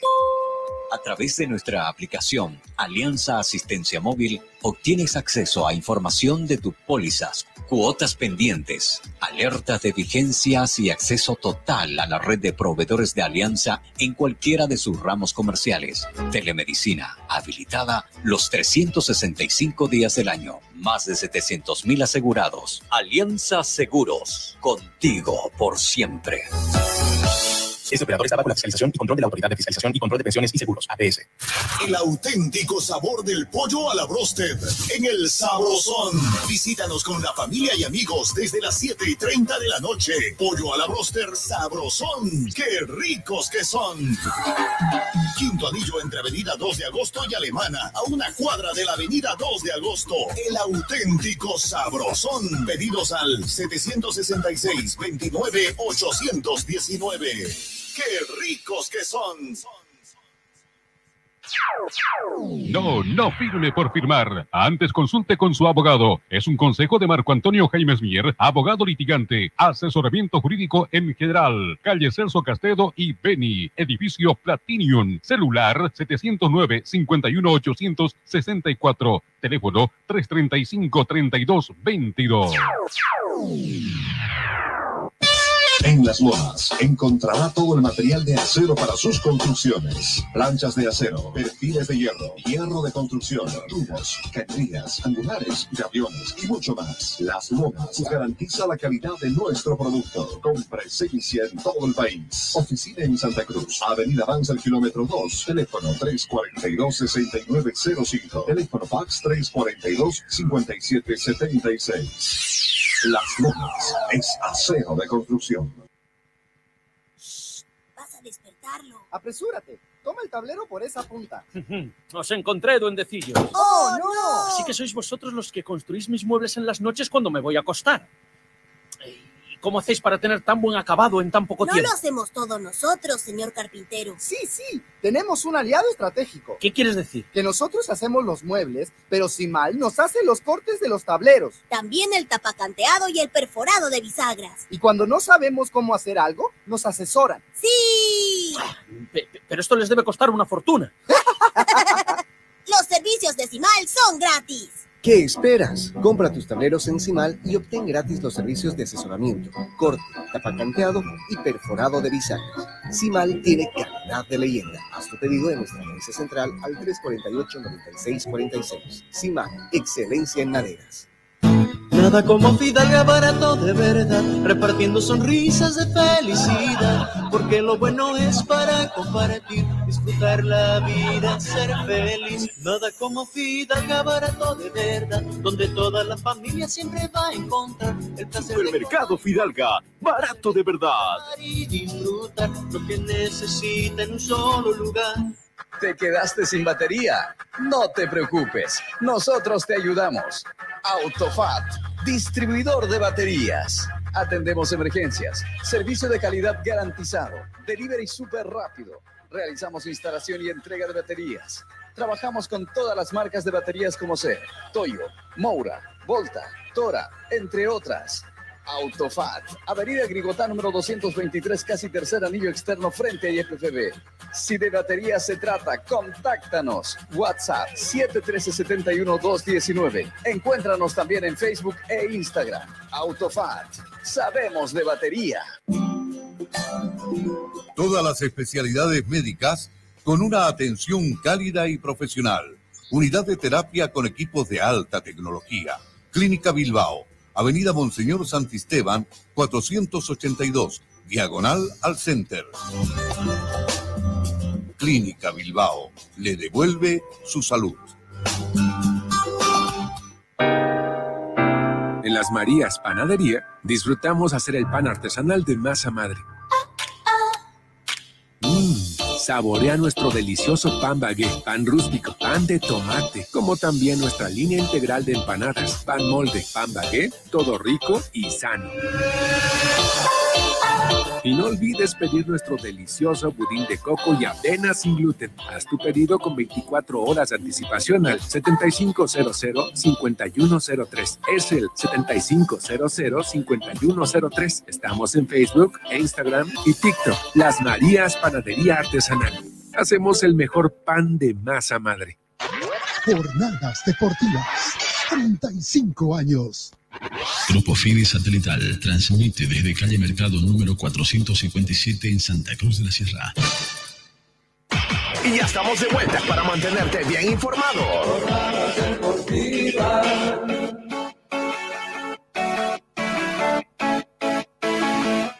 Señoras señores, seguimos con más acá en Jornadas Deportivas y por supuesto gracias a la gobernación o al gobierno autónomo municipal de Santa Cruz de la Sierra, gestión Johnny Fernández, que a partir de la fecha también se suma al programa diario de Jornadas Deportivas. Mejorar el tráfico vehicular en nuestra capital es prioridad. Viaducto Plan 3000 en la zona sur. Viaducto Virgen de Cotoca y Cuarto Anillo en la zona este. Túnel El Trompillo en el tercer anillo y Viaducto Cuarto Anillo doble vía La Guardia en la zona oeste. Las grandes obras no se detienen. Gestión Johnny Fernández Alcalde. Muy bien, ahí está, ¿no? Muchísimas gracias al gobierno autónomo municipal de Santa Cruz de la Sierra por sumarse al programa. Bueno, eh, vamos a irnos hasta la ciudad de La Paz. Saludamos a Belito Pardo, también lo tenemos a Carlos Jordán. Mañana Bolívar juega su primera final. Es un partido de octavos de final de la Copa Libertadores de América, pero con tinta final, porque es ahí donde Bolívar tendrá que sacar provecho y una buena diferencia, ¿no? En cuanto a goles para ir un poquito más tranquilo a Brasil. Enfrenta a Atlético Paranaense. Abelito, ¿qué tal? ¿Cómo está? Buenas noches. Muy buenas noches, querido Fito. También extiendo la salutación a don Carlitos Jordán, a don Adolfo Gandarilla, a Rauleco, si están por ahí también don Beto, a Julio César, a todo el plantel de jornadas deportivas ya listo para informarles también lo que va a ser el partido de mañana. Internacional, Copa Libertadores, octavos de final. Bueno, Atlético Paranaense, Carlitos, viene, ¿no? ¿Qué tal? ¿Cómo está Carlitos? Lo saludo primero. Viene de empatar el fin de semana 3 a 3 con Cruzeiro y mañana le toca jugar frente a Bolívar. ¿Cómo está Carlitos? Hola Fito, ¿cómo te va? Buenas noches. Un saludo a todo el equipo de Jornadas Deportivas, incluido a Belito, que hace poquito también eh, empezó con nosotros el programa. Y sí, sí, bueno, Paranaense, yo creo que más allá de que por ahí en su torneo, que es un equipo muy regular en el campeonato brasileño, eh, obviamente, eh, si llega a esta instancia, siempre va a ser un equipo difícil, complicado, sobre todo para nosotros, los equipos bolivianos, que quizás estamos en un nivel un poco más, un peldaño más abajo en cuanto a ritmo, intensidad del fútbol de ese país. Así que imagínate vos, desde luego que va a ser muy difícil, aunque sea local Bolívar el partido de mañana, porque los brasileños, si algo, si algo uno conoce de ellos, es que saben administrar muy bien la pelota. Hoy creo que en esta, en esta época, Fito, eh, a, compañeros de jornada, creo que los brasileños ya saben manejar los tiempos eh, cada vez que le toca jugar en la altura. Y bueno, eso se complica para nuestros equipos, ¿no? Porque eh, tienen que acudir a, a un nivel más intenso, a, también a adueñarse de la pelota y a ser sobre todo efectivo en, las en cada oportunidad que tengan de gol. Bolívar lo ha demostrado, su que es un equipo eficaz y que puede obviamente asegurar la victoria en el partido de ida o por, y por qué no, eh, ganar con, con, solidez para ir a la revancha y como bien lo decías Bofito, mm, eh, esperar la revancha con obviamente con un mejor panorama. Totalmente, ¿no? Y, y, una cosa, ¿no? A ver, viendo cómo está la tabla de posiciones del Brasilerao para ver cómo llega Atlético Paranaense a este duelo. Bueno, el fútbol brasileño es muy competitivo, tiene muy buenos equipos en cantidad. Fíjense de que si el torneo termina hoy, fuera de participación internacional queda Corinthians, Santos, que son grandes y campeones mundiales, ¿no? El caso de Corinthians y campeones de Copa Libertadores, el caso de Santos, eh, y ha sido un referente y es un referente, ¿no? A nivel mundial el Santos por lo que tuvo Pelé a Neymar y otras grandes figuras a lo largo de su historia.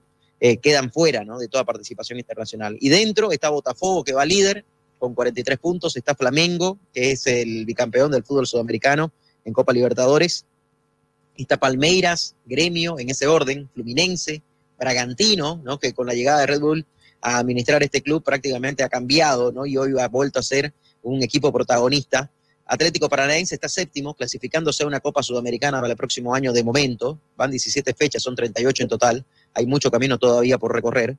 Sao Paulo, Cuyabá, Cruzeiro, Fortaleza, Inter de Porto Alegre. Fíjense, ¿no? Los dos equipos que se están metiendo en un torneo internacional de momento. Pero lo que yo me voy es la alta competencia que tiene. Y es cierto, hay altibajos en Atlético Paranaense, pero también hay rivales muy duros que enfrenta dentro de Brasil. Todo lo contrario, ¿no? Con nuestro país, que Bolívar, por ejemplo, es el equipo que tiene la planilla más alta, el equipo que en teoría tiene los mejores jugadores y el equipo que mañana Abelito tiene la obligación de ganar, ¿no? Usted tiene la posible formación de Bolívar, porque mañana va- Bolívar tiene que sacar una ventaja, una diferencia importante, para ya la próxima semana, cuando le toque ir y visitar al Atlético Paranaense, juegue un poco más tranquilo y trate de manejar el resultado, ¿no?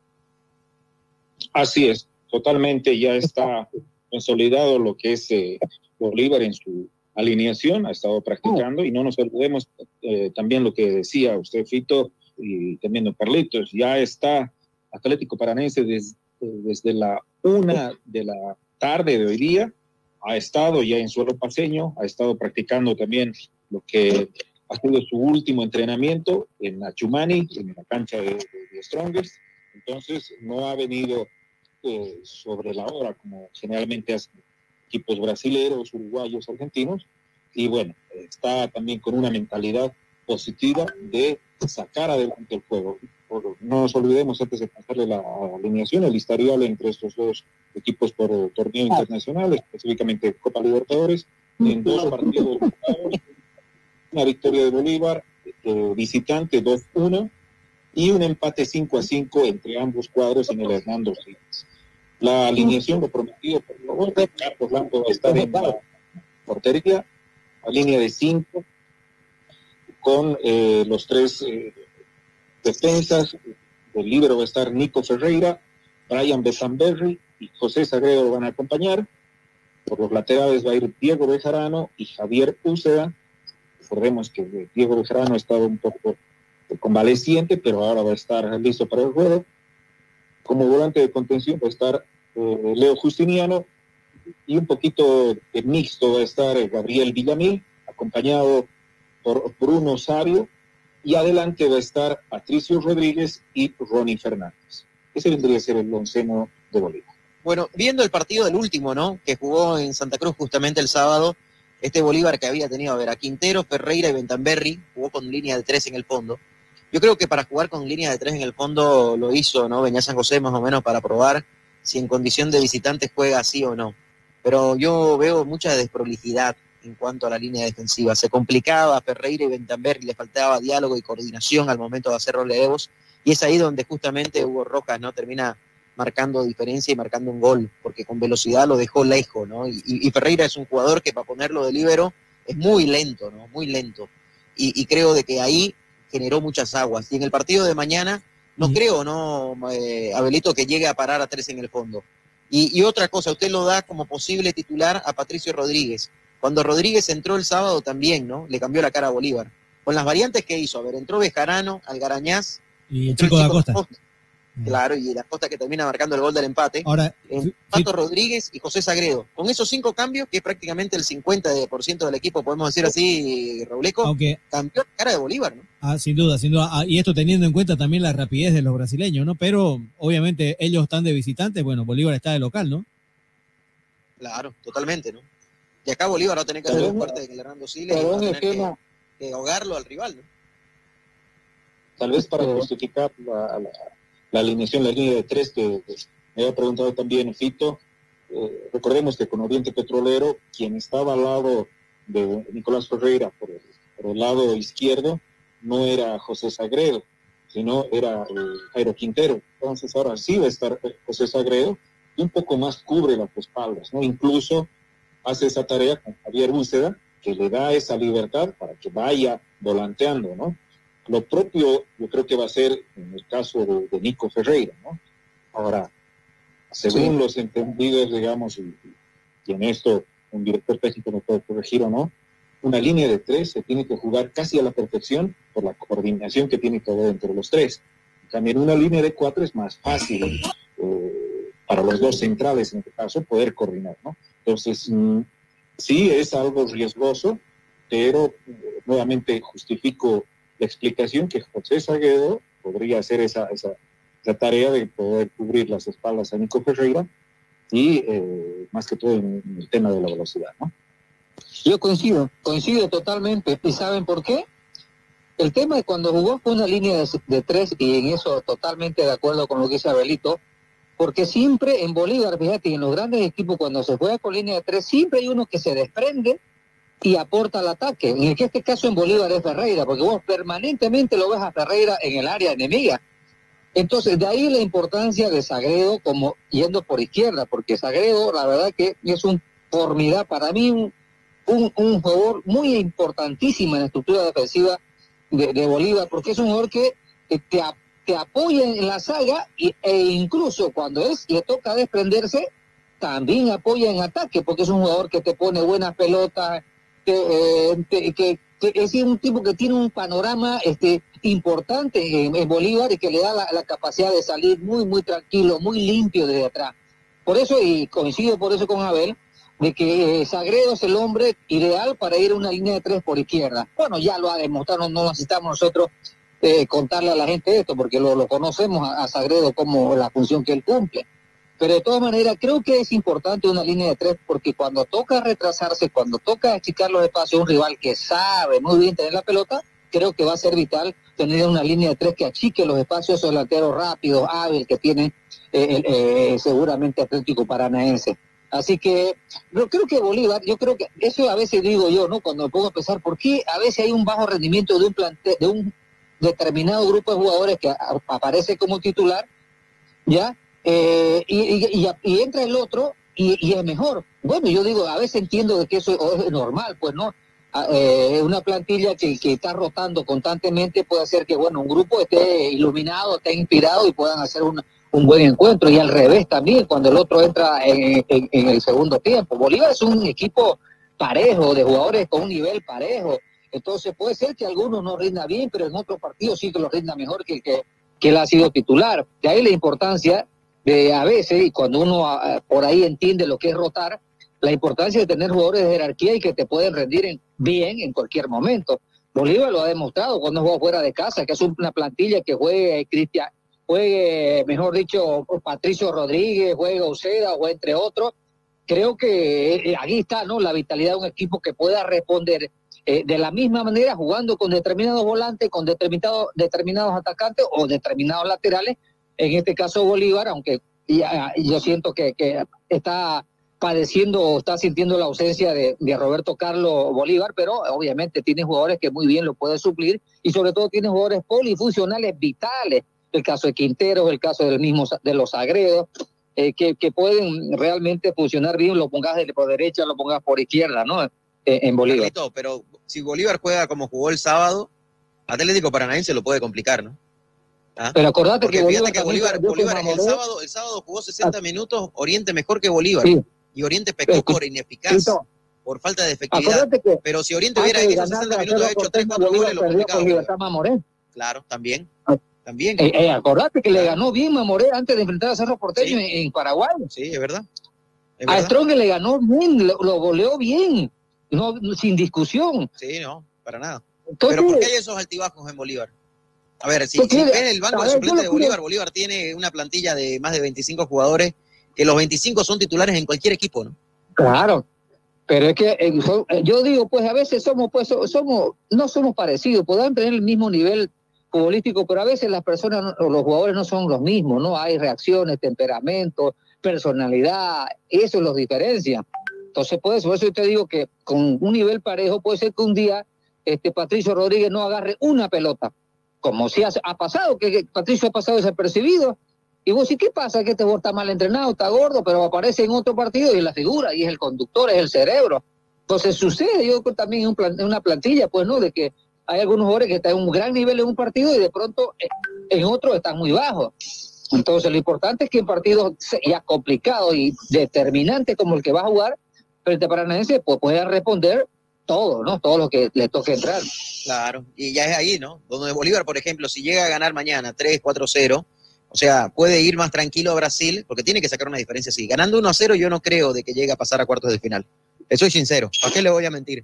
Ah, de decirle, sí, Bolívar ganando 1 a 0 en La Paz clasifica a cuartos. No, Bolívar en La Paz tiene que ganar por lo menos 3-0, ¿no? Para ir tranquilo a Brasil y tratar de manejar los tiempos allá. Porque la última vez que salió Brasil, Palmeiras le hizo 4. ¿Ah? 4 le hizo Palmeiras. Y, y Bolívar no hizo pie frente a Palmeiras en Brasil. Y le jugó muy Sí. rápido, dinámico, Pero con Paranaense toque no Palmeiras, de ¿no? primera y obviamente, pero el fútbol brasileño está por encima no es. Carlito. Ah, en Brasil, No, yo- yo- yo lo el- el, entiendo. Curacao le va, le va a ganar a Bolívar en, en Brasil. No, no, está bien, yo Yo entiendo. no lo aseguro, pero la verdad que como estaba jugando uno y otro, no sé, ¿no? El, el partido del fin de semana lo vi el resumen, 3 a 3 terminó con Cruzeiro, ¿no? Y eso que con Cruzeiro, y Cruzeiro es un equipo históricamente fuerte, ¿no? Y, y Ah, la verdad pero que, no está, que- no está en fue, nivel ahora, ¿no? claro, y eso que no está en nivel ahora, pero imagínese, ¿no? Ah, 3 a 3, o sea, partido de vuelta. Y a lo que yo me voy es la dinámica.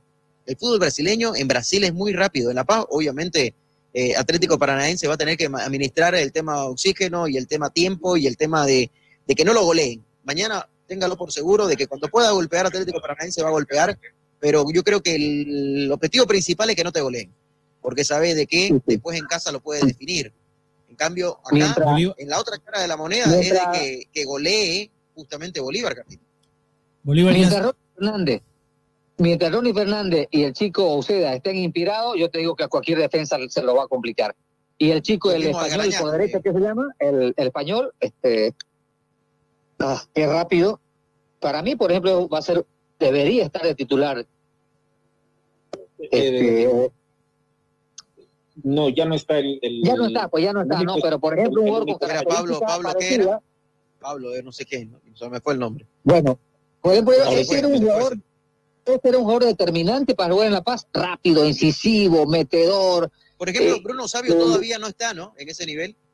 y tampoco me imagino que da Costa, entonces no creo que son los idóneos, idóneos para estar. Claro, Da, Da Costa, Da Costa tampoco. claro, le falta Pero- el ritmo, ¿no? Entró el otro día en el partido con. Oriente, cumplió, hizo un gol y, para de contar, ¿no? A Bruno Entonces, Sabio, por ejemplo, el por sábado ahí- lo eligieron en la tele como la figura del partido. Yo no sé qué habrán visto en Bruno Sabio el, el sábado, Exacto. porque no, para mí Yo no me atrevo a decir que puede estar Chávez por derecha, ¿no? Sí, Chávez sí. Lucas Chávez viene por izquierda y, y Ronnie por el centro siempre, ¿no? Y obviamente eh, Patricio Rodríguez de titular. Tato Rodríguez por el centro, libre, ¿no? Libre para que maneje los hilos. Totalmente. Bueno, Lo propio también por Vaca, no nos olvidemos de Vaca, que también puede estar. pero- Ramiro Vaca, sí. Sí, pero Ramiro Vaca, a ver, yo digo, yo me imagino que va a jugar con Leo Butiniano y con, ¿qué llama el chico tarijeño? Villamil. Gabriel Villamil. Villamil el Yo sábado me imagino me que sorprendió, esos ¿no? son los volantes de marca ideales para mí. Me sorprendió Pero. Ramiro Vaca eh, es un jugador que normalmente en los segundos tiempos es más, más saludable para el equipo, ¿no? Porque es un jugador que más administra la pelota, te pase pito filtrado, pero en dinámica quizá ahí es tal detalle donde yo prefiero a, a Patito Rodríguez, ¿no? A mí me Pero, en sorprendió fin. Villamil, le digo, porque no, no jugó nada el sábado, ¿no? Con Oriente. Desapercibido totalmente, ¿no? Y eso que estuvo los 90 minutos. No Ahora, generó no no desapareció en el partido. también se estaban, si se estaban cuidando, ¿no? Sí, eso también. Para este partido claro, también. por supuesto. Acuérdate que Villamil es un chico que seguramente se proyecta a jugar en el exterior, para mí, ¿no? Es una, Sí. Hablando una del exterior, personal. Roberto Carlos Fernández, ¿cómo le fue hoy? Jugó su equipo, ¿no? En Rusia, Robleco. Así es, más allá de la derrota, ¿no? Porque cayó en su visita al Spartak de Moscú, esto por la Liga Premier Rusia en la fecha número 2. jugó 94 minutos, tuvo un remate a portería, hizo tres pases claves, eh, 24 de 35, 69% en total, dos regates y recibió una falta Roberto Carlos Fernández que eh, va sumando minutos y nuevamente destacó por la banda izquierda hoy en Rusia, ¿no? Con su equipo el Báltica. La verdad que para mí es uno de los mejores laterales que tiene Bolivia en este momento, ¿no? Roberto Carlos Fernández. Con buen pie, proyección. Creo que se lo va a extrañar. Y, y fíjese que agarra una vez la titularidad y no la va a soltar, acuérdense. Es verdad, ya- y ya viene ganándose Sí, sí. la confianza, ¿no? Sí, Ahí sí, en el sí. Báltica. Se viene ganando la Porque es, confianza. un, porque es un lateral distinto, ¿no? Es un lateral que sabe muy bien controlar la pelota, que sabe cuándo acelerar, sabe cuándo salir con mesura, sabe cuándo debe proyectarse, sabe cuándo hace, tiene que hacer diagonales o acercarse con el jugador quizás donde que más, con que mejor se tiene afinidad. Y seguramente en el equipo ya lo ha olfateado, ¿no? O ya lo tiene el socio por quién salir, con quién salir por izquierda. Es un jugador muy inteligente además, ¿no? Entonces, con la técnica que él tiene, eh, yo puedo decir que va a tener éxito eh, en el fútbol ruso Roberto Roberto Carlos y nada raro que por ahí este tenga otra otra opción, ¿no? Dentro del mismo fútbol, o mismo de Rusia o de Europa. Sin Yo creo que es un jugador muy importante de Más- y más allá de la técnica, Carlito, el oficio que tiene, ¿no? Porque es un jugador que pareciera que ha nacido para eso, ¿no? Para ese puesto. ¿Verdad que sí? Sí, porque es Fíjense difícil. Nace, nace futbolísticamente en Blooming, ¿no? Y, y nace con una obligación que ustedes, si ustedes quieren ponerle un título, ¿no? Porque tiene que ser obligado el sub-20 y por lo general es, eh, los laterales son los sub-20. Y ahí aparece, ¿no? Roberto Carlos Fernández. Y se ganó la titularidad, ¿no? Y, y a raíz de eso da el salto a Europa, se va a Leonesa, de ahí vuelve al país a jugar en Bolívar y ahora otra vez se va para Europa, a Rusia justamente, al Báltica. Y, y ojalá, ¿no? Ojalá que se le dé de llegar. ¿Cuántos años tiene ya Roberto Carlos? 24, si no me equivoco, Robleco. Eh, eh, y, y ojalá que se le dé, ¿no? De, de llegar a un equipo y a una liga más competitiva, ¿no? En el viejo continente. Porque tiene condiciones para hacerlo. No, si él sigue así, mostrándose de esa manera, mostrando confianza. Porque eso es el que se fijan, yo creo que los, los grandes clubes o los grandes observadores, ¿no? Que el jugador extranjero demuestre templanza, personalidad, y es lo que a veces le ocurre a nuestros jóvenes jugadores cuando salen al exterior, ¿no? Y uno lo entiende porque la formación es así, nuestra la formación de nuestros jóvenes es así, le cuesta. Ah, y hay ejemplos a montones, Erwin Sánchez, Echeverry, todos los que fueron al exterior no les fue fácil al principio, tuvieron que empezar de abajo y superar muchas etapas de adaptación. Entonces yo creo que ya Roberto Carlos está en una etapa madurez, le ha servido bastante el recorrer antes, mucho, por muchos clubes, por varios clubes, llegar a clubes grandes sobre todo, y de esa manera pues entender que con la calidad que él tiene, está en capacidad de jugar en un club o en una liga más exigente. Así que está maduro, está maduro y es lo que eh, uno siempre quiere de- de jugadores que ya superan los 22 años. Lamentablemente los nuestros, los 24, 25 recién están madurando porque y lo entiende uno. Pero lo ideal sería que a los 20, 22 años el jugador nacional esté preparado ya para los grandes líderes, ¿no? Para las Claro, grandes líderes. acá todavía le decimos que son muchachos, ¿no? Que son juveniles. ¿Ah? Cuando en otras latitudes a los 20 ya son jugadores que tienen, ¿qué te digo? Varios partidos No, de por- primera, tienen goles, tienen, o sea, condiciones Pero- que, que realmente marcan pero se diferencia y entiende, por eso ¿no? que se van. Pero bueno, Pero se entiende, ¿no? La formación es otra, ¿no? claro que La cultura futbolística, la futbolera de otros países es muy diferente. Las condiciones que tienen muy diferentes. Entonces, y bueno, mientras salgan y se, y, y se queden, va a ser importante, sea los 22 o 24. totalmente. Fito- bueno, señores, Fito, como- nos vamos, estamos llegando a la parte final. Sí, Robleco. Como dato nada más, eh, por el rival que le toca al cuadro celeste bolivarista de la Ciudad de La Paz, eh, el único, la única victoria que tuvo un equipo boliviano en, en tierra brasileña fue justamente de Bolívar el año 2002, allá por el 5 de febrero, eh, frente a este equipo Atlético Paranaense, allá en Curitiba, cuando Bolívar le ganó por 2 a 1 en aquella oportunidad, así que para tenerlo en cuenta. ¿no? Bueno, del 2002, ¿no? Imagínense, Sí. 21 años han pasado y se van a volver a reencontrar, ¿no? Se acuerda del cabellín Joaquín Botero y Edgar, el Cucharón Olivares fueron los autores de esos goles, ¿no? Que coronaron esa victoria de Bolívar. Qué bueno, ¿no? Hay, hay, hay excepcionales resultados buenos de equipos bolivianos en Brasil. Yo sé que son excepcionales, pero se puede. ¿Quién te dice que Bolívar por ahí también sorprenda? Y un, un resultado que, me, mira, se me vino a, a la cabeza cuando Blooming le, eh, le empató a Flamengo en, en el Maracaná con gol de Juan Carlos Sánchez. Cierto. Y últimamente le empató a Santos, pues. ¿no? Punto 84, 85 creo que fue. Este año Blooming le empató a Santos Correcto, correcto. Eh, eh, entonces, eh, entonces yo creo que hay que tener la esperanza de que, bueno, yo creo que Bolívar no, no, no nos sorprendería si Bolívar hace un gran partido en Brasil. ¿Por qué? Porque ya lo ha hecho. Claro, yo, yo lo que espero Sí, que claro, mañana, ¿no? Que mañana, es el primer examen y mañana que saque un buen resultado y, y amplio, si puede, mejor todavía, ¿no? Mucho mejor. Claro. Bueno, nos vamos es. mañana 7 y 30, estamos en el aire. Mañana vamos a estar con el partido de Bolívar Atlético Paranaense. Adolfo, muchísimas Ah. gracias, buenas noches. Pito, Buenas noches, Pito. Buenas noches a todos de la mesa, a Carlos, Rauleco, a Abelito también, a todos un abrazo y a nuestra amable audiencia, como siempre, el saludo cordial. Abel estará, Abel estará en cancha, me imagino, mañana, en el Siles.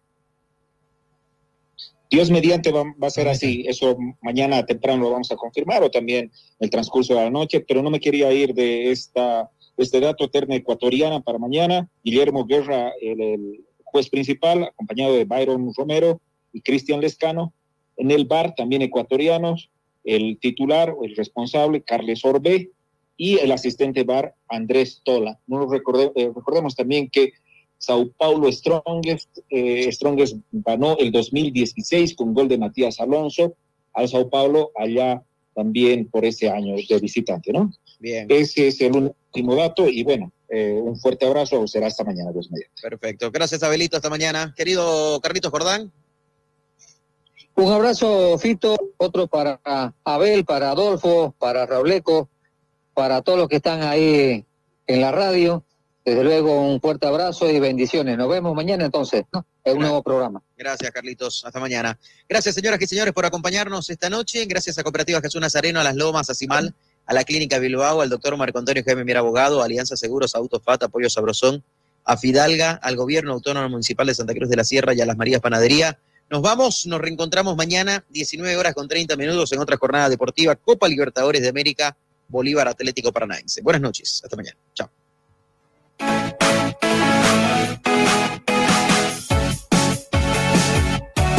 Se acabó. Producciones de la Sierra presentó toda la emoción del deporte. Solamente aquí la vivirás.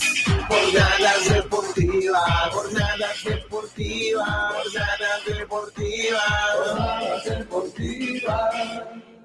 Es la radio. 94.9. Todo el día con usted.